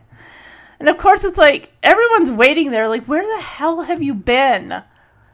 We've been waiting for like a half hour or longer. And of course, yeah, yeah, says, oh, Squints was perving a dish. Uh huh. Are you telling me that yeah, yeah had to like drag Squints the whole way there? Oh my gosh. I bet none of those kids are wearing deodorant. Oh god, they must stink. And it's uh, like hotter than Hades out there. Hey, yeah, yeah, yeah is calling it like he sees it, Squints. You totally were. Like, your tongue was hanging out of your head and you was swooning. Like, oh, Wendy Peppercorn, my darling lover girl. oh my god. Cripe's sake! Benny's, like, sweat is dripping down his face. Ugh, it's that hot out. Lean to is doing nothing to expel that heat. You're drinking pop? That is the last thing you want to be drinking in that heat. I get it. Gatorade probably. I want to find out when Gatorade existed. Although I hear like, oh, it's got too much sugar. Don't give them Gatorade. You've got to replenish their electrolytes. You guys should be drinking water. So this is like 1962 or whatever. Gatorade wouldn't be founded for at least another three years. And it would have been right up their alley because they're sports players. It's a sports drink. You guys are just three years early. It's like, oh my gosh, it's so hot here. It's like 150 degrees. Oh, is that an outhouse? By that lean-to? They're really like, Benny, look, I know you love baseball. We all do. But we're drowning in our own sweat here. We need to come up with a second solution. We can't play baseball today. And of course, it was like Bertram's like, "Hey, man, you gotta listen to him. We gotta call it for the day. We can't do it." All of them are literally dripping and drowning in their own sweat. It's so gross. So he's pretty much gonna shame them into playing. Like, hey, whoever wants to be can't hack it panty waist who wears their mama's bra raise your hand everyone's like hey, i got no shame in my game but i ain't playing today it's like all right well fine fine fine if y'all want to be that way whatever what do you suggest we do? And of course, yeah, yeah, it's like, oh, oh, I know what we can do. Oh, they say scam pool honeys. So I'm guessing they want to check out the local action at the pool. Of course, Smalls is the only one not complaining because he's new here, so he doesn't know about this. They want to go see some ladies. Of course, yes, yes, yes. Yep. Playboy magazine, I'm sure. They're all like, yeah, we lied about looking through a Playboy. Like, I'm sure you did. Ham, of course, is walking past all the ladies that are sunning themselves. It's like, hey, ladies, hey, I remember you. And of course, he blows them a kiss and then does a cannonball into the water and just drenches these ladies. Oh, like he's like, oh yeah, I remember you. Oh, sexy. Oh, he's got a flex. Of course, he's got a flex. Uh huh. Mr. Macho Man over here. like, hey, check out these guns. Girls are all going over there to scream at him. Like, you got us all wet, you dick. And not in the good way. They all went because Wendy Peppercorn was the lifeguard. Hey, Squints is the only one who's pretty much got dibs on her. You can see, because we get a close up of Squints, his teeth are chattering. Who has their glasses on in the pool? Anybody? I don't. Cause he like takes them off and is like trying to like wipe them off. It's like, buddy, your hands are wet. You're just gonna get your lenses more wet. So it's pretty much a thing for him. He comes every summer. She's always there in the chair, lotioning, oiling her body for all to look at her. She is so smiling at him. She is right at him. And apparently it's too much like lotioning and oiling and smiling and oh my gosh, I can't take it anymore.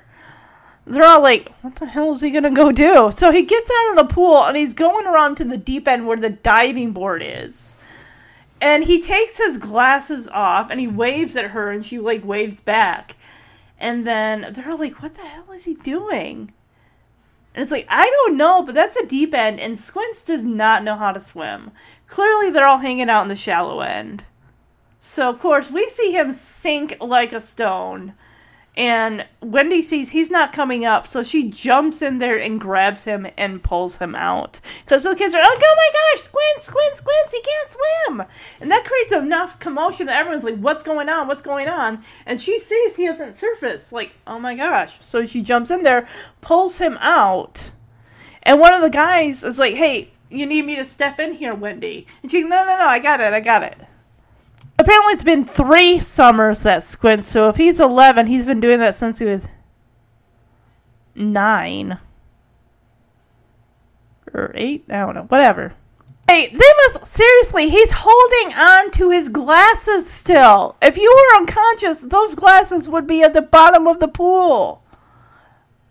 I'd be calling bullshit right there. And everyone's like, okay, okay, everyone move back, everyone move back, roll him over, make sure that he does, you know, get the water out of his lungs. If she weren't so uh, good at her job, she'd probably notice that there's a hint of a smile on his face. Everyone's like, come on, Squints, come on, breathe, breathe, breathe. They really think that he's dead. Even Smalls, who hasn't even known Squints for very long, is like, come on, bud, you can do it, pull through. Uh, yeah, look at that smile on his face. All the kids pull back, like, what in the what? Like, okay, what are you up to, kid? Seriously. But then he goes back to his eyes closed because she's too busy listening to listen for a heartbeat, which his heart would be beating the whole time. Even the male lifeguard and the other people around are all looking at him like, what the what's going on? As soon as she goes to blow air into his mouth, he Squints grabs her by the back of the head as the song This Magic Moment starts up. She eventually gets her head free. like, you little pervert! And of course, Timmy or Tommy's like, oh man, he's in deep shit. Like, yeah, he is. He just probably got all of you kids banned. I noticed she's got like blue eyeshadow on and still stayed on even though she was in the water is really yanking him along enough to shove him out the way. Like, okay, you kids, your band. Get out of here. Valley Vista Park Community Pool. Apparently, the kids in there all threw the boys' stuff out at them onto the sidewalk. like, here's your shit. you can see as Wendy climbs back into that lifeguard chair, she is fuming. She is pissed. Ham hands Squints his glasses and was like, Hey, did you plan that? And Squints is like, Of course I did. I've been planning it for years. Ham runs off. He's like, Hey guys, he planned this. He knew what he was doing. I was like, Of course he did. So, as adult Scotty Smalls narrates, he says, Michael Squints Palledorous walked a little taller that day. We had to tip our hats to him. He was lucky that she didn't beat the crap out of him. Well, she could have. And I love how Smalls is like, yeah, we wouldn't have blamed her if she had, because what he had done was sneaky, rotten, and low, and kind of cool. I pretty much say none of them in a million years for a million dollars would have had the guts to put the move on the lifeguard. And I love how he's like hanging on the chain link fence looking at her. She's got her glasses on. And I love how she like tips them down just a little bit to give him a glare. And Smalls the whole time is narrating, uh, adult Smalls is narrating like he kissed a woman, he kissed her long and good.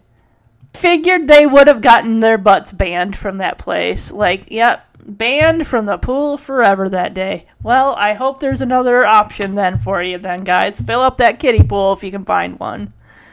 I love.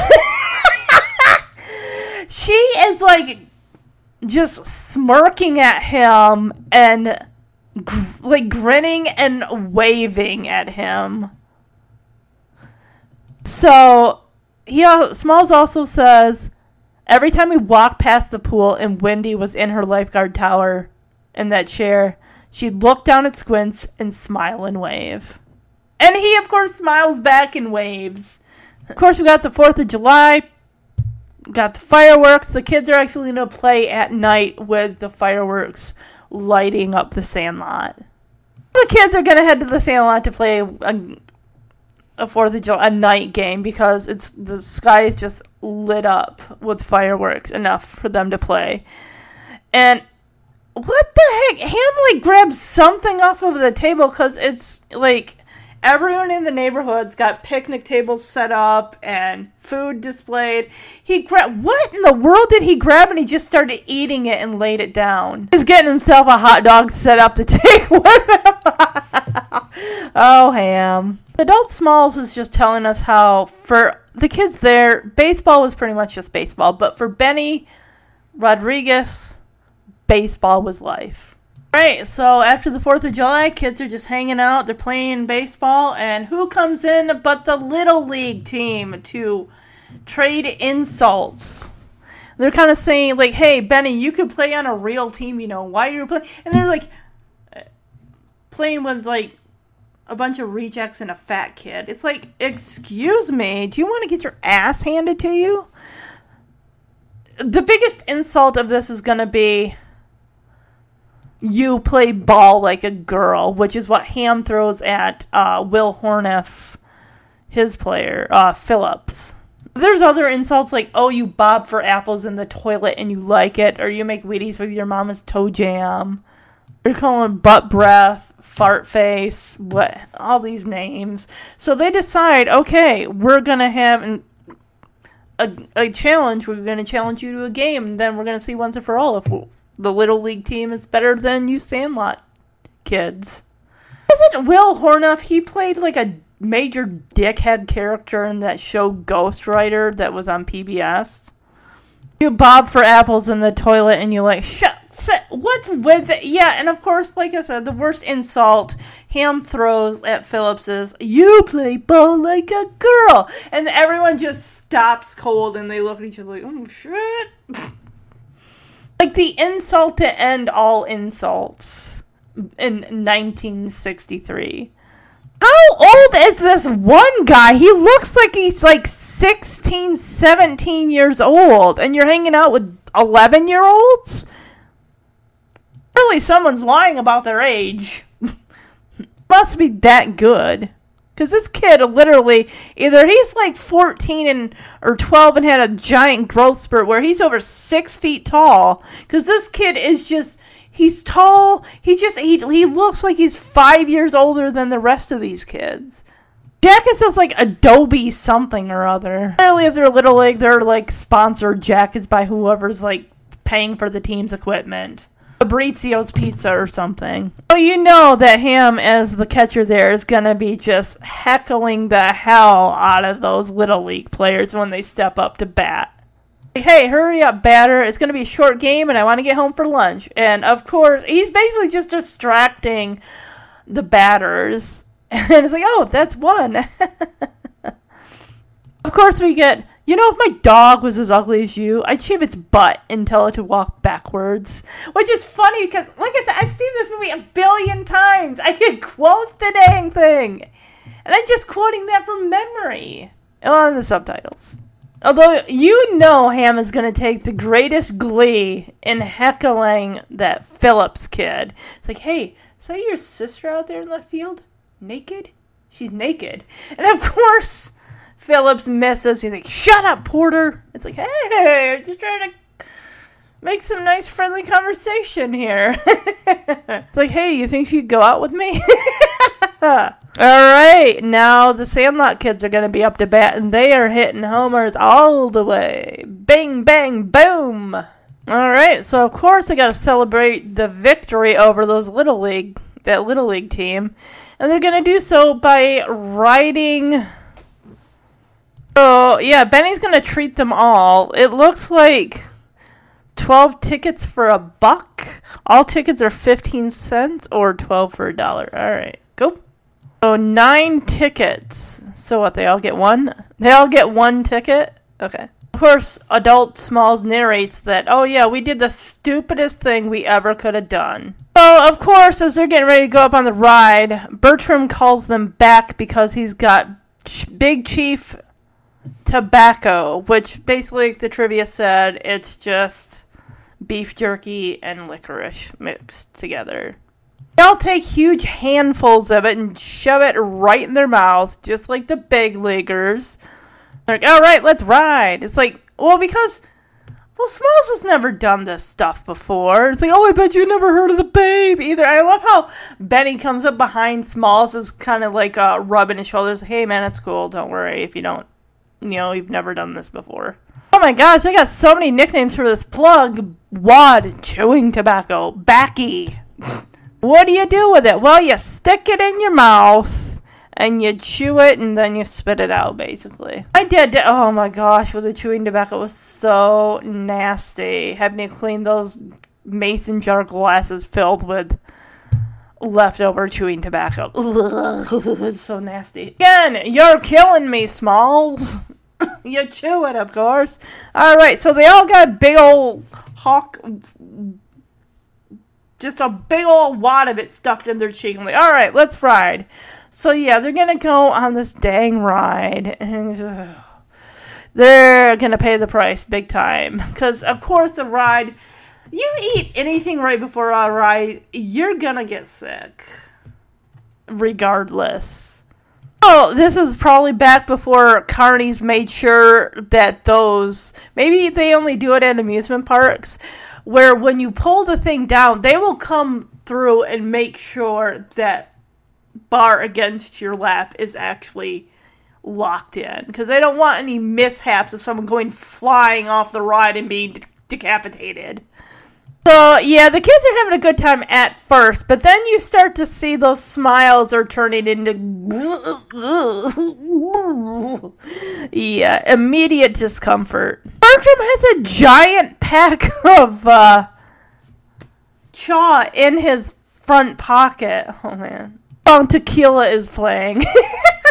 The kids are spitting out that chaw that's still in their mouths if they haven't accidentally swallowed it. The ride accelerating? Holy shit.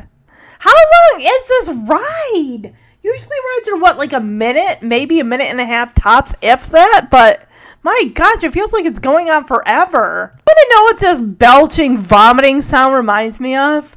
Stand By Me's Barfarama with Lard Ass Hogan and Gordy's story that he tells. We're like, Bleh. and clearly you'd see it was a hose behind the, their face, but this is different. No, the kids are just spitting that stuff out, and it, the vomit is just going. They're spitting over the side, so it's going to go onto the ground where people are walking. It definitely looks like SpaghettiOs.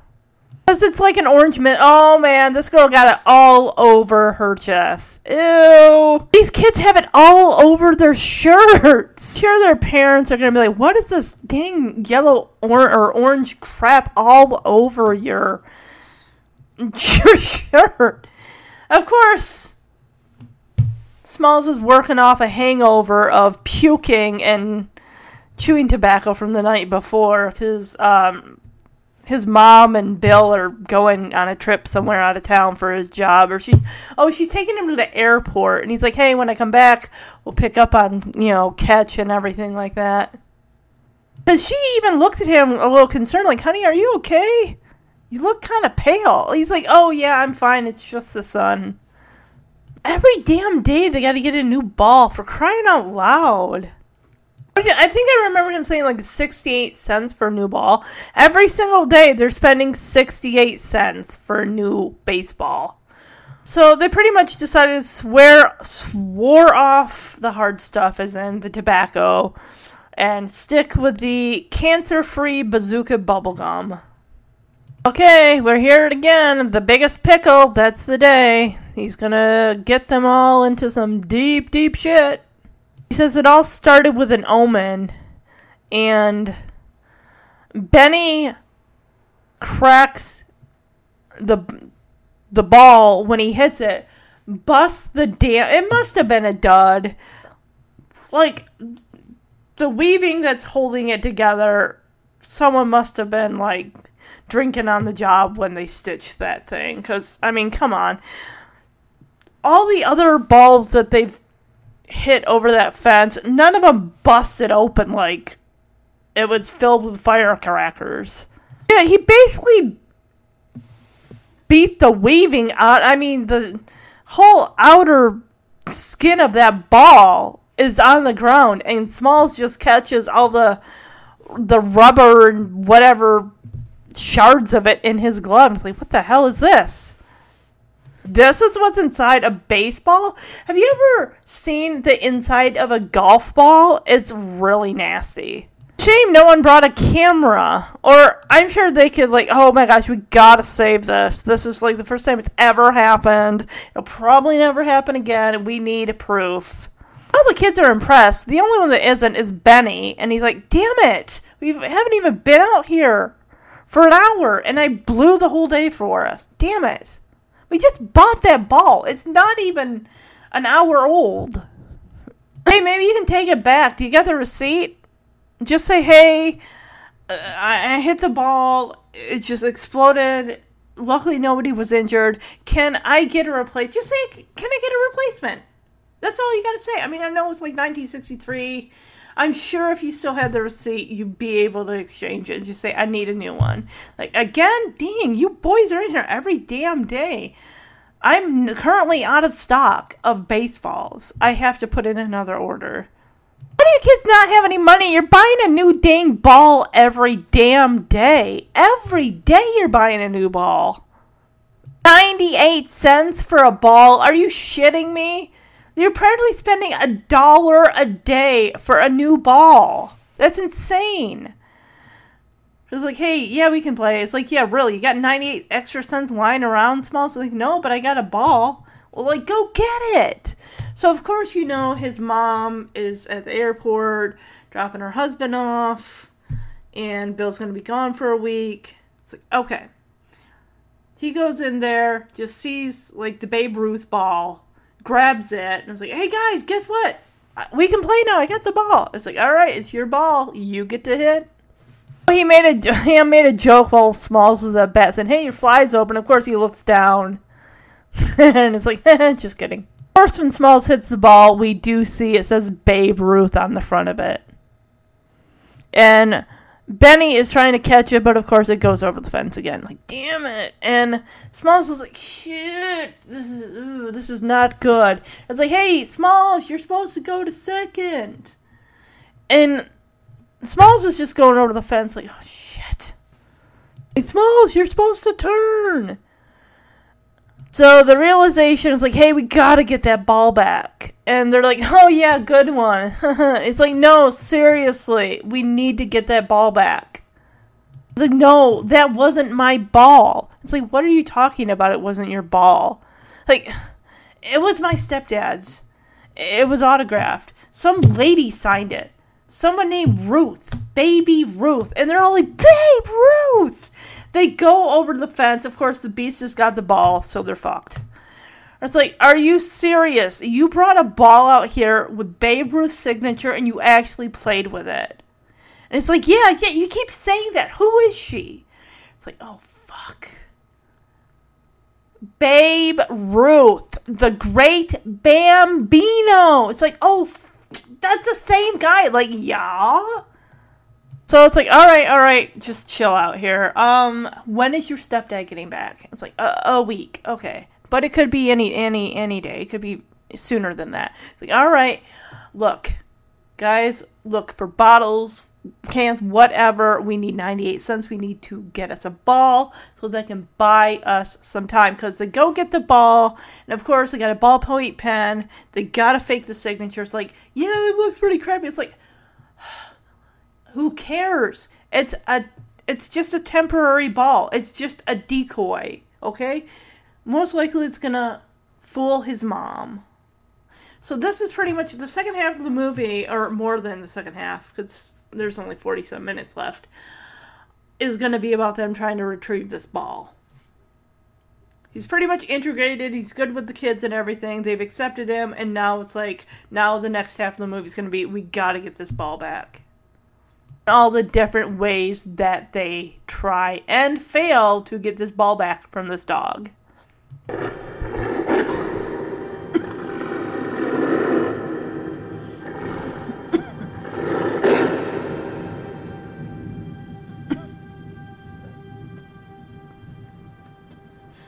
We gotta get that ball back. Oh, yeah, right. Good one, Smalls. Oh, yeah, good one, Small. Hey, Sean, forget about it, man. Yeah, just get another ball. No, you don't understand. Sure we do.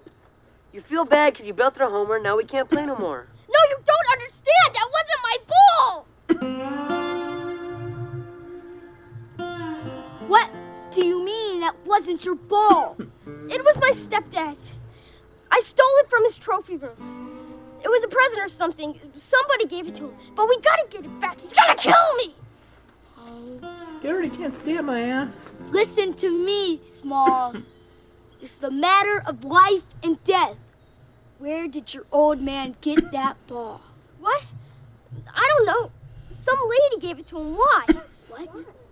Lady? Yeah, she even signed her name on it. Some lady named Ruth.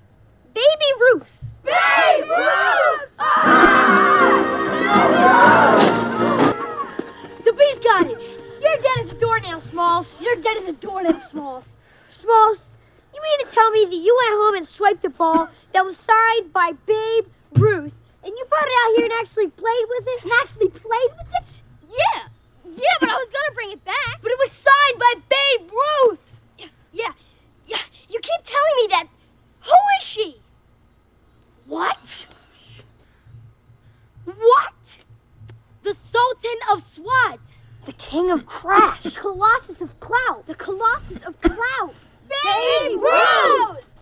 The Great Bambino! Oh my god, you mean that's the same guy? Yes! Smalls, Babe Ruth is the greatest baseball player that ever lived. I mean, people say he was less than a god, but more than a man. You know, like Hercules or something. That ball you just aced to the beast is worth, well, more than your whole life, man. oh. I don't feel so good. Uh-oh, fair. Hand him. Give him air. Give him air. Come on. We have to get that ball back. All right, when does your old man get home from work? He's gone on business, out of town, but he could be back anytime. All right, find out when. And guys, spread out and look for bottles and cash them in. We need 98 cents. We gotta buy us a ball. I was gonna say, if they're in California, which I saw a California license plate, and he said we're in the valley, so, and his Bill's got a business trip in Chicago. He's flying there, so yeah. And mind you, this is early '60s, so it's not like you can just jump on Expedia and like, here, I want a flight for blah blah blah. It's probably being paid for through his work and everything like that, so it's not like he can pre-rate make or a, a uh, change plans or whatever. Like I gotta fly back a day early or whatever. I don't know. And one last thing, of course, Benny says that that ball that you just aced over went over the fence to the beast. That's worth more than your whole life. Was it really? I mean, clearly it was in mint condition. But then again, if he if don't I thought like you there's like plastic you can wrap around the ball to keep it in mint condition. And it's just like, oh, we got to get the ball. It's like even if you got that ball back, it's covered in dirt, slime, drool. That ball is going to be worth not a damn thing because of the condition that it's in. So Smalls takes the decoy ball, puts it in the trophy room. Of course, as he's trying to get out the door. Oh, this must be. Hold on a second. Yep, yep. His mom walks past, like, "Oh, what are you doing here?" "Oh, I was just admiring Bill. I mean, Dad's ball, his baseball."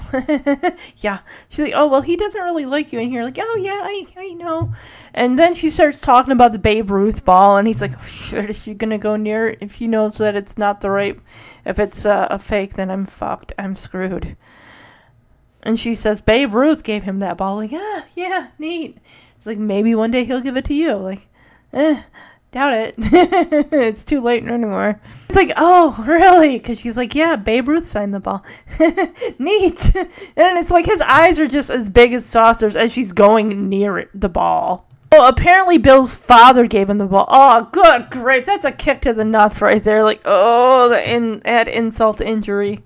Is like dripping in sweat. What in the what? Ew. So very much with salt in open wound, of course. Mm-hmm. It's like, yeah, even my mom, a grown-up girl, knew who Babe Ruth was. Gosh. So this is his first idea, and of course he gets shot down right away. Like, hey, why don't we just knock on the door and ask Mr. Mertle if we can get the ball back? They're like, are you nuts? He's the meanest man who ever lived. He doesn't want you on his property. And Squints is like, hey, are you out of your mind? He's the meanest man who ever lived. It's like, have you ever met the dude? You're just going based on hearsay, just like that story from supposedly 20 years ago. Uh huh. I don't think so. He made the beast eat that kid. Um, no. This backyard of Mr. Mertle's is creepy. You got but arrows going through kites, one going through a doll's eyes. Like, what in the world type of backyard is this? So I'm going to move through these three attempts pretty quickly. The first attempt, of course, is trying to use the end of a broomstick to get that ball back. It's covered in spit and drool. That thing's ruined. And of course, Squints has got like a cereal box type of periscope thing so he can kind of see because the kids are working kind of blindly with that stick, and they're like, "Hey, move it to the left, move it to the right, okay," and they start just. But you know that that stick does not have a, a hand. Uh, the handle that they're using, there's nothing other. It's just going to push the ball farther away. But of course, the beast gets wind of this. He grabs the end of the broomstick and just like yanks it out of their grasp and just tosses it into the air, and it's just well, that's attempt number one. Attempt number two. Okay, so they got what looks like the end of a metal rod that's got a like a a pot on the end of it, and they're gonna try to get the ball that way. And they put they turn the pot over on the ball and are able to like pull it back. But of course, again, the beast is onto their tricks. Like, no, this ball is not leaving the yard. That was attempt number two. This is attempt number three with the vacuums. They're going to use the suction from the vacuum that's connected to a baseball mitt, hovering over the baseball. And it sucks it up, but of course, again, the beast is onto them and breaks the contraption. No, actually, what happens is they overload the power on the all those vacuums because they're the old, you know, '60s metal models. So, and apparently, one of them is up in the treehouse when these things just explode, and he comes out covered in vacuum dust. So that was attempt number three. Attempt number four is going to be putting Yeah Yeah in a sling and then putting him over the fence. So he can just grab the ball and they can pull him back up before the dog gets him. So that didn't work with Yeah Yeah. That was attempt number four. Now, attempt number five Smalls is putting his erector set to use by building a contraption that will just scoop up the ball and then be pulled back in reverse, but of course the dog gets wind of that. And it's like, like I said, that balling is not going to leave that yard. So yeah, five attempts all failed. And Benny ends up having a dream where he meets a guy who supposedly is supposed to be Babe Ruth, but it's not. If you thought Bill had an amazing trophy collection and baseball memorabilia, you should check out Benny's room because it is just whoa. So Babe Ruth gives Benny some advice. Says, "Hey, I hear you're in some type of a, a pickle because you got a ball with my John Hancock on it that went over a fence. Just hop over the fence and get it back." And of course, Benny's like, Well, I can't because there's a big gorilla like dog that ate one kid already. I can't just go into the backyard and get it. It's like, so he tells him, Hey, everyone gets uh, one chance in their life to do something great. Sometimes people don't take that chance. But you have an opportunity here.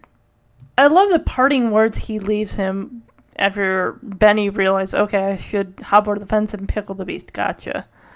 And he said, Remember, kid, there's heroes and legends. He says, Heroes get remembered, but legends never die. And he tells him to follow his heart and he will he'll you'll never go wrong. So Benny knocks on Smalls' window, says, Hey, I had a dream.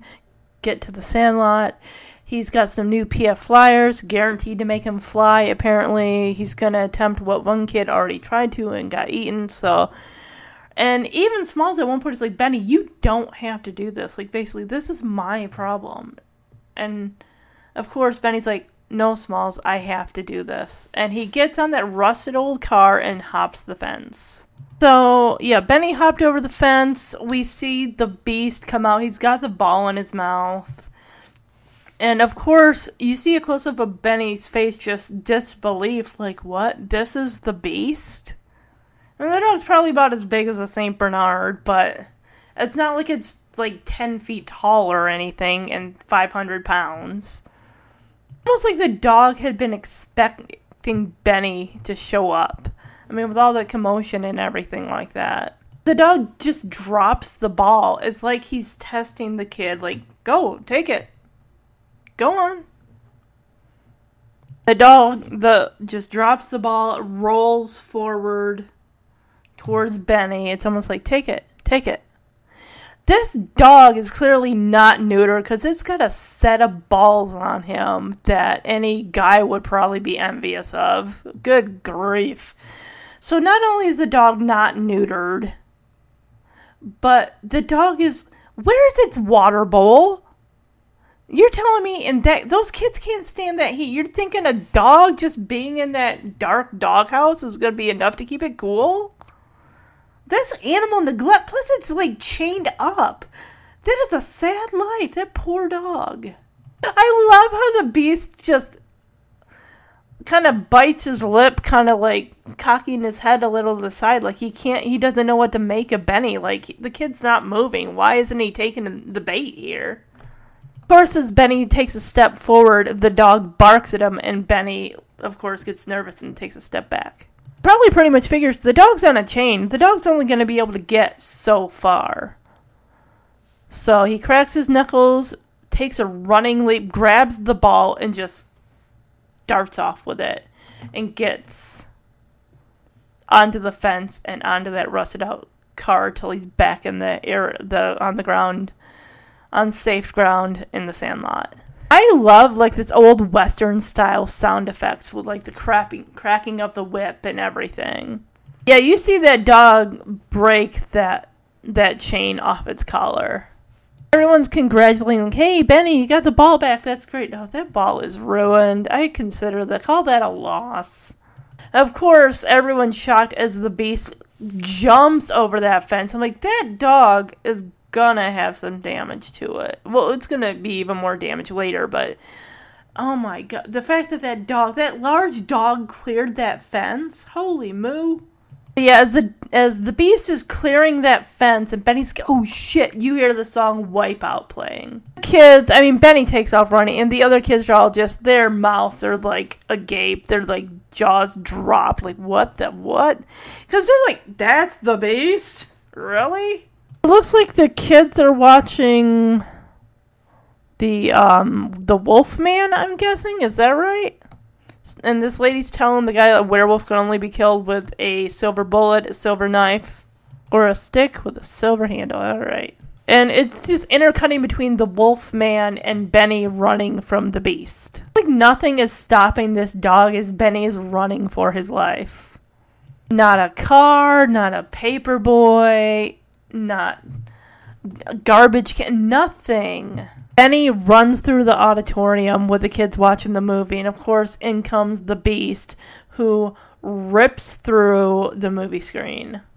Now that is creepy. You're watching the Wolf Man, and all of a sudden, boom! The dog broke through the window? Oh my gosh. Gosh, is this the ending of Cujo? Because we know that dog goes through the window. Founders. Okay, so it's 1962, so they have at least three more years before Gatorade be- would become a thing. Benny's running across tables and the beast is chasing him. All these people are just out having a great time. This dog is just plowing through. And of course, there's a cake that ends up falling on two bakers. And Benny is yelling at the kids, like, get back to the sandlot. Get back to the sandlot. Follow me there. Oh, They're even going through the pool area. Oh my gosh. The kids all get back to the sandlot, but they don't see Benny. But here comes Benny running with the beast right on his heels. So Benny goes right back into Mertle's backyard, kind of taking the dog back where he was. And of course, Benny ends up tripping as the beast jumps over the fence. Oh, the beast goes through the fence, not over. Okay. So Benny is like bracing himself for impact on the like for the dog to take him down. Like he's bracing against the dog's doghouse. And that fence just has had enough because the dog is just standing there and that fence just comes down on that poor dog and it's like, oh my god, my heart, my heart. I don't know if he's saying look out to the dog or because the kids are on the other side of the fence. This makes me want to cry. That poor dog is under that fence and he's trapped and he can't get out. And even Benny is like, oh god. And of course, sorry, I'm getting, I'm getting teary eyed. Smalls is who's like, guys, someone help me. He's hurt. He's hurting. And Benny finally goes over and helps lift the fence off the dog just enough for the dog to get free.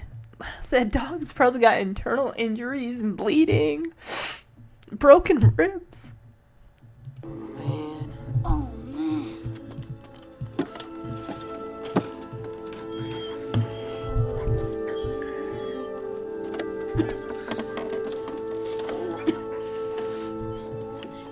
Guys, help me!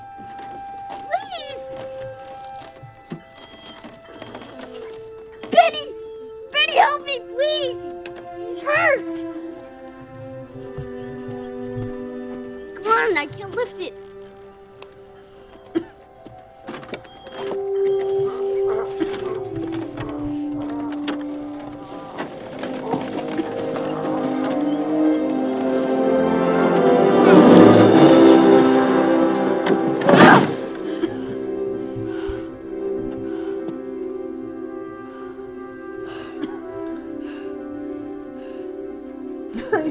Smalls is like face to face with the dog. He's just drooling. he thinks, oh, the dog's gonna eat. him. No, he's gonna he's gonna thank him for saving his life.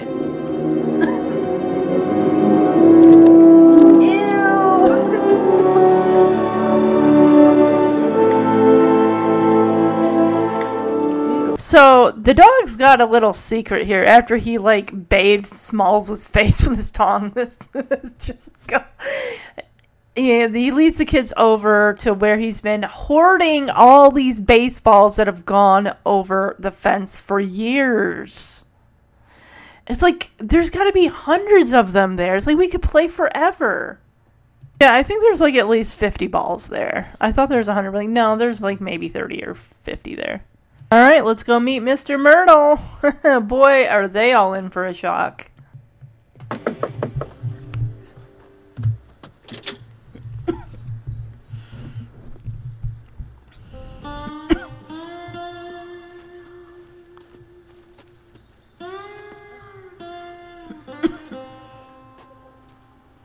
Hello? This is bad. This is very bad. Shut up, Scones. Um, we we brought your dog home. Hercules? How'd he get out? I'm telling you guys, should have just turned it loose. Um, uh, well, uh, we uh, Well, what happened was, we hit a baseball into your yard. We tried to get it back. So you're the one's been making all that racket. yes, sir. You get it? Y- yeah. First time that anybody ever got the best of old Hercules. Why didn't you just knock on the door? I'd have gotten it for you. yes, Squints, way to go. We got the ball back, didn't we? Well, we almost got killed. Didn't we get the ball back? Oh. Got the ball back.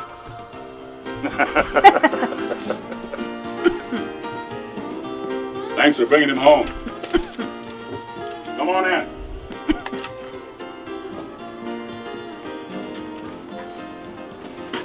We'll talk about this baseball.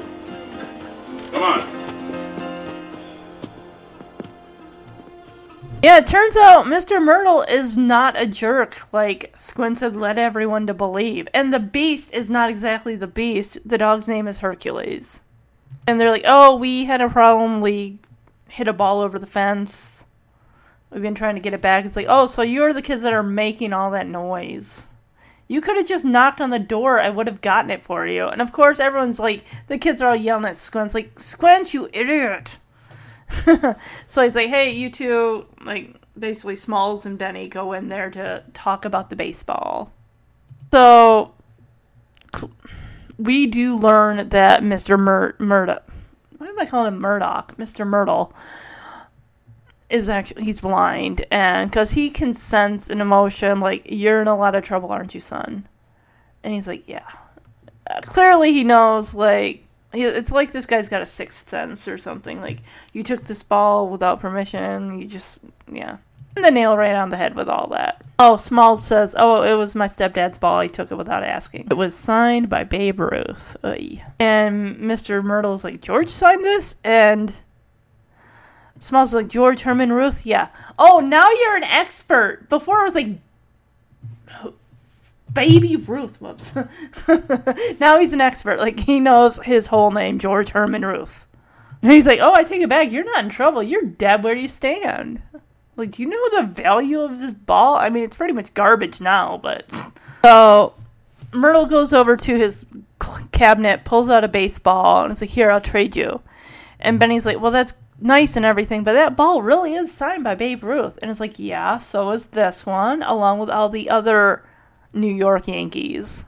Oh, the rest of the 1927 Yankees. Okay. Lou Gehrig. Okay. Isn't there something called Lou Gehrig's disease? Okay. ALS first became well known in the U.S. when beloved New York Yankee first baseman Lou Gehrig developed the disease and ultimately succumbed to it. Gehrig died in 1941 at the age of 37. I'm 37. well, a year after he retired from baseball because of his condition. Whoa. I mean, I'd heard of Lou Gehrig's disease. And I knew it had been named after somebody, just, and, but, see, this is just, I, I like finding out about these, these things, and just things that I wouldn't think of normally, so. So, of course, Scotty's like, Smalls is like, why would you trade? I mean, that ball's all chewed up. And Mertle's like, hey, check out my collection. Look at all this stuff. I can sacrifice one ball that's signed by all the 1927 Yankees. He tells Smalls, you need this more than I do, buddy. So I'm doing you a solid here. I'm saving your ass. So, yeah. It's like, wow, you knew Babe Ruth, like George? Yeah.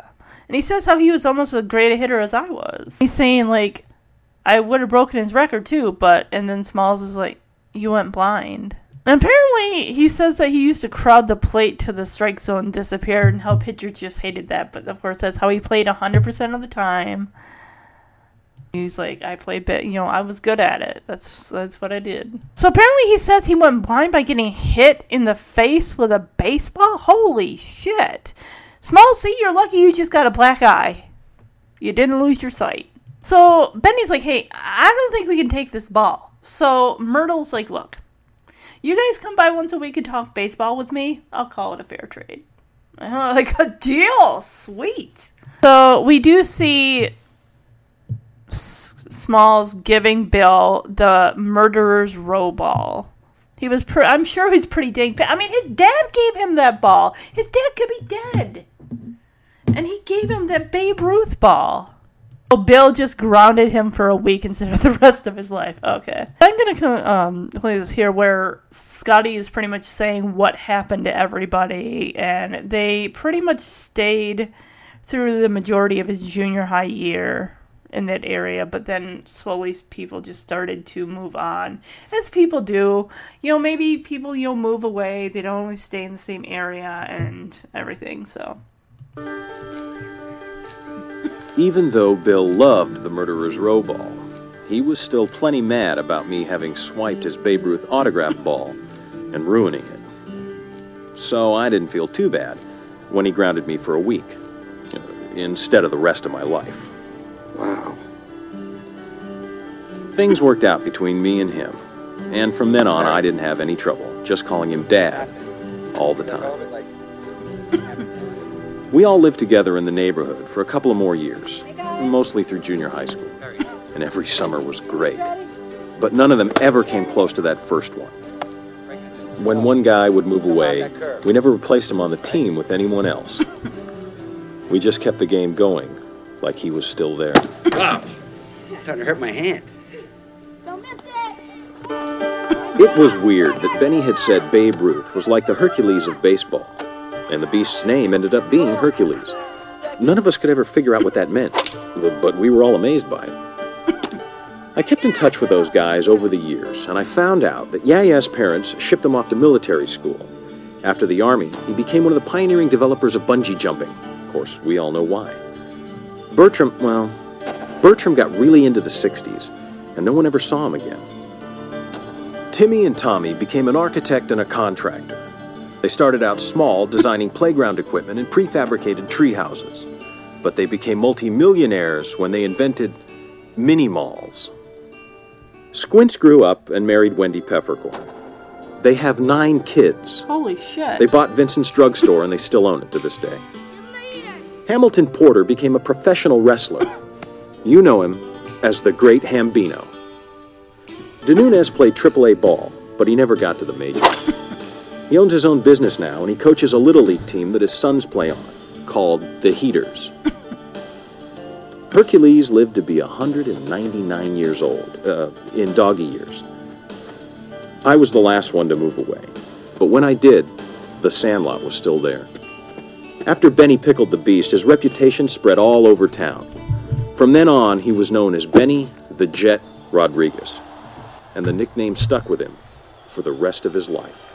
So Smalls pretty much says like after a while, I mean they got you know him and Bill got you know fell into pretty good as far as it, he was he ended up just calling him Dad instead of Bill, so it's pretty awesome. He says they stayed there a couple more years in in the neighborhood while he was finishing up junior high, and we go to the sandlot. And we do see one by one. The players kind of disappear as smalls kind of narrates what happened to them. Yeah his parents shipped him off to military school. Once he got out of the army he was working on um, stuff for bungee jumping bertram got into the 60s and he kind of disappeared my guess is maybe he overdosed on heroin or acid or whatever they did back in the 60s. I don't know if it was heroin, but um we'll just say he got too into the 60s and OD'd. Um or who knows. So Timmy and Tommy ended up making prefabricated tree houses. It's kind of funny how he calls back to when Benny had said that Babe Ruth was like Hercules and that the beast's name actually ended up being Hercules.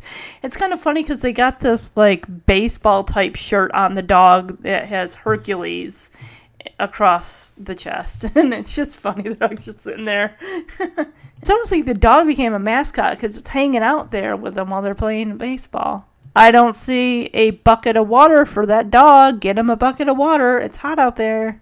Interesting. So yeah, yeah. After going to military school, actually went into the army. All right, and he became one of the pioneering developers of bungee jumping. Not surprising. So Timmy and Tommy became an architect and a contractor. Playground equipment and prefabricated tree houses. All right, but they became multimillionaires when they invented mini malls. Ah, cool.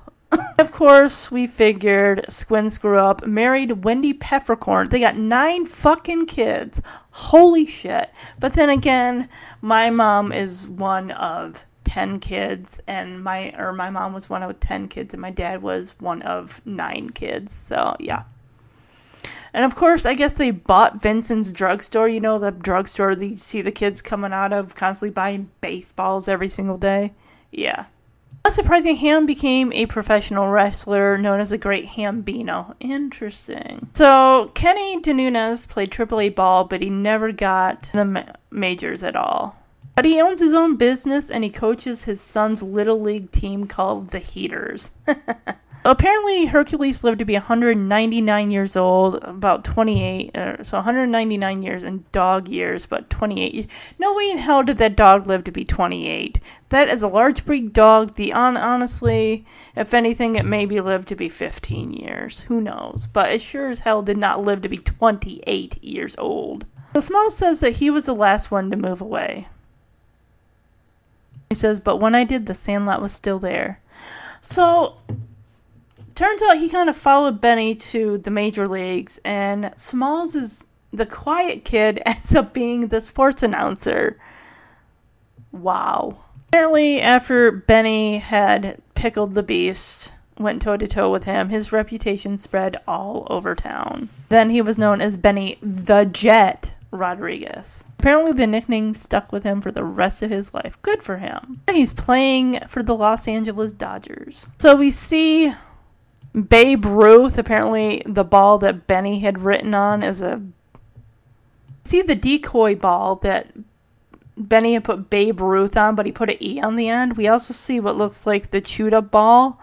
And then we see the murderer's row ball. They're all on their own special little mini ped- uh, three pronged pedestals. Is that Smalls' Fisher Price plastic mitt? I bet it is. I bet it is.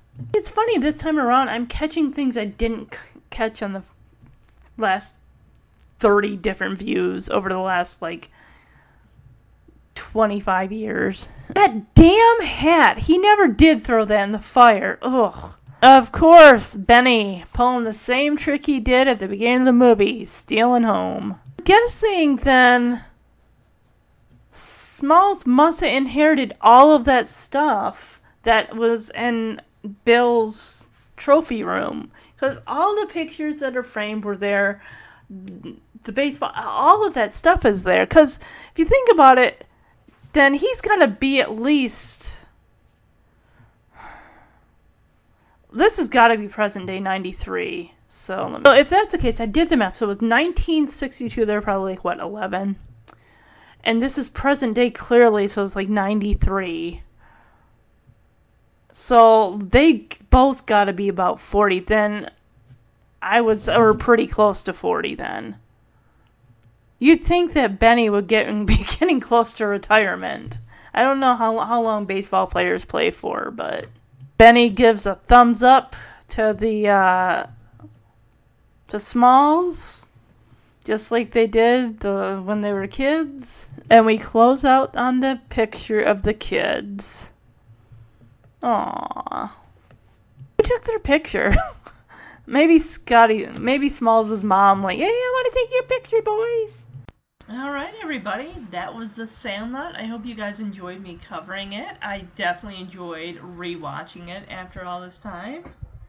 And as promised, I wanted to get to some goofs on this movie. Courtesy of IMDb, of course. Alright, at several points in the movie, we see lights on at Mr. Mertle's house. You know, I noticed that too. However, Mr. Mertle is blind and lives alone, so having lights on would be useless to him. However, contrary to popular belief, most people who are legally blind still retain a small amount of residual vision, and they do tend to rely upon it in their everyday lives. Thus, Mr. Mertle having the lights on in his house to assist with what little vision he would have left is not an error. Alright. I'm not going to go through all of these because there's a gazillion of them. Alright, when the boys go to the Sandlot a couple of days after their botched fair celebration, they walk past a 1963 Ford Futura, even though this film takes place a year earlier. When Squints walks to the diving board, you can see under the diving board a new Sprite soda can lying between the base and the diving board. You know, I missed that. When Scotty puts its plates in the kitchen sink, a Pillsbury Doughboy cookie jar is seen on the counter. The movie takes place in 1962, but the mascot wasn't introduced until 1965. Hmm. Timmy wears a modern, early 1990s graphic T-shirt under his button-down shirt during the scene where the boys, when the boys tell Smalls not to go over the fence. You know what? I remember that. I was looking at that and kind of trying to place like, what is on his shirt? When the boys arrive, okay, I totally missed this one. When the boys arrive at the fair, the Gravitron is seen in the background, although it wasn't introduced in 19 till 1983. Well, wait a second. Then, well, wait, never mind. Okay, I was gonna correct myself in my head. Um, I remember riding the Gravitron. Have has any of you ever rode the Gravitron? Where it, it almost looks like a spaceship, and then when you go in, there's these benches that are against the wall, these padded benches, and you just lean back, and it's like magnets that just hold you in place and spin you around, and then the uh, padded bench, like while you're laying up against it, is just going up and down. It's really like, ooh. so you're going up and down and around and around really fast. Ooh. The sound of a ball hitting a metal bat is sometimes used, even though the kids are using wooden bats. You know, I thought that pinging sound of metal against a ball just. I remember hearing that and just thinking, yeah, that does sound like a metal bat. See, this scene with the whole CPR, Wendy, you know, giving Squint CPR. Remember how I had said this? That someone got this from the is in the goofs, and it's like that's the same observation I made. When Squints is pulled from the water by Wendy, he is still clutching his glasses. This makes sense because he's only pretending to be unconscious. Where were he actually unconscious, his grip on his glasses would have slackened when he is a trained lifeguard, and there's no way she could have taken this into account before giving him mouth to mouth. Honestly, in a moment like that where you gotta act, you gotta react fast, and the last thing you're thinking about, like, huh, that kid's holding on to his glasses. Is he really unconscious? You wouldn't be thinking of that. All you're thinking is, this kid's got mere seconds and he's going to be dead if I don't put air into his lungs. Oh, this is pr- pr- proven by Mythbusters. It is impossible to hit the hide off of a baseball. Interesting. Mastiffs, the breed of the beast, are quite docile, the opposite of the depiction in the movie. This was done on purpose to show how young children always imagine things to be scarier than they are.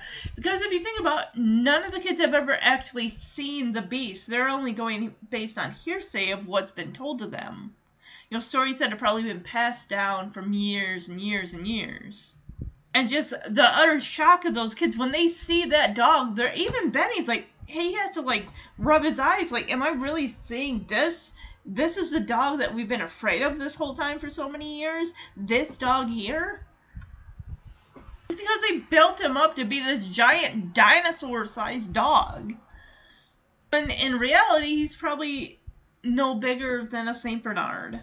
All right so what i'd like to do with the reviews i'd like to do a really good like find a good 10 out of 10 review, and then i'd like to try to find one that's like the lowest, just so we can be like, oh, that person is. Okay, this one here, 10 out of 10, from 2004, titled An All Time Classic Movie. I grew up watching The Sandlot, and what I realized about this movie is that this film doesn't have the players winning or losing, but this is about friendship and how a big dog can make your worst dreams come true. The Sandlot is about a gawky kid named Smalls, Tom Guiry, who just moves into the neighborhood and tries to blend in with the crowd until he fails. Mike Vitar, who plays the neighborhood baseball hero Benny, helps Smalls play baseball and fit him in with the crowd. The team accepts Smalls, and what makes the film interesting, like I've written above, is that this film isn't about winning or losing, but about living your days in the summer when you are 10 to 12 and realize that there is more to life than winning. Overall, a great movie. Alright, I did manage to find a 1 out of 10 review, also from 2004, titled Am I Missing Something? Contains spoilers. I viewed this movie on the enthusiastic recommendations from friends. Based on that and the great comments on IMDb, I guess I didn't get it. I don't get it. My wife and I both thought this was possibly one of the worst movies we have ever seen. The boys' acting was wooden and terrible. The story was ridiculous. Maybe if you were six or seven years old, it might be believable. But any adult should find this movie barely watch. Excuse me! Excuse me! Yes, you're t- entitled to your own opinion. I get that. But come on, every adult should find this movie barely watchable? Well, how many of those adults probably were kids right around the age of these kids in this movie watching that movie. I was 11 when I saw this. But as I said, you know, everyone's entitled to their own opinion. The main character can't throw a baseball to save his life until his new friend tells him to throw it like when he delivered newspapers. Then he throws like a pro. Come on. The ragtag group easily defeats an organized Little League team. Huh? Babe Ruth appears in the Friend's dream, but looks like and talks like George Burns. Wasn't Joe Don Baker available? I don't know who that is. Okay. Then the white junkyard owner turns out to be James Earl Jones and just happens to have a baseball signed by all the Yankees. What a pile of garbage. Okay, this person didn't like rate it. They just left the title just like Stand By Me without the good writing or acting. What a god awful piece of tripe this is. It's the worst kind of derivative junk that tries to pass itself as cinema. It takes the narrative style from Stand By Me and inserts it into a lame Little Rascals esque kiddie film.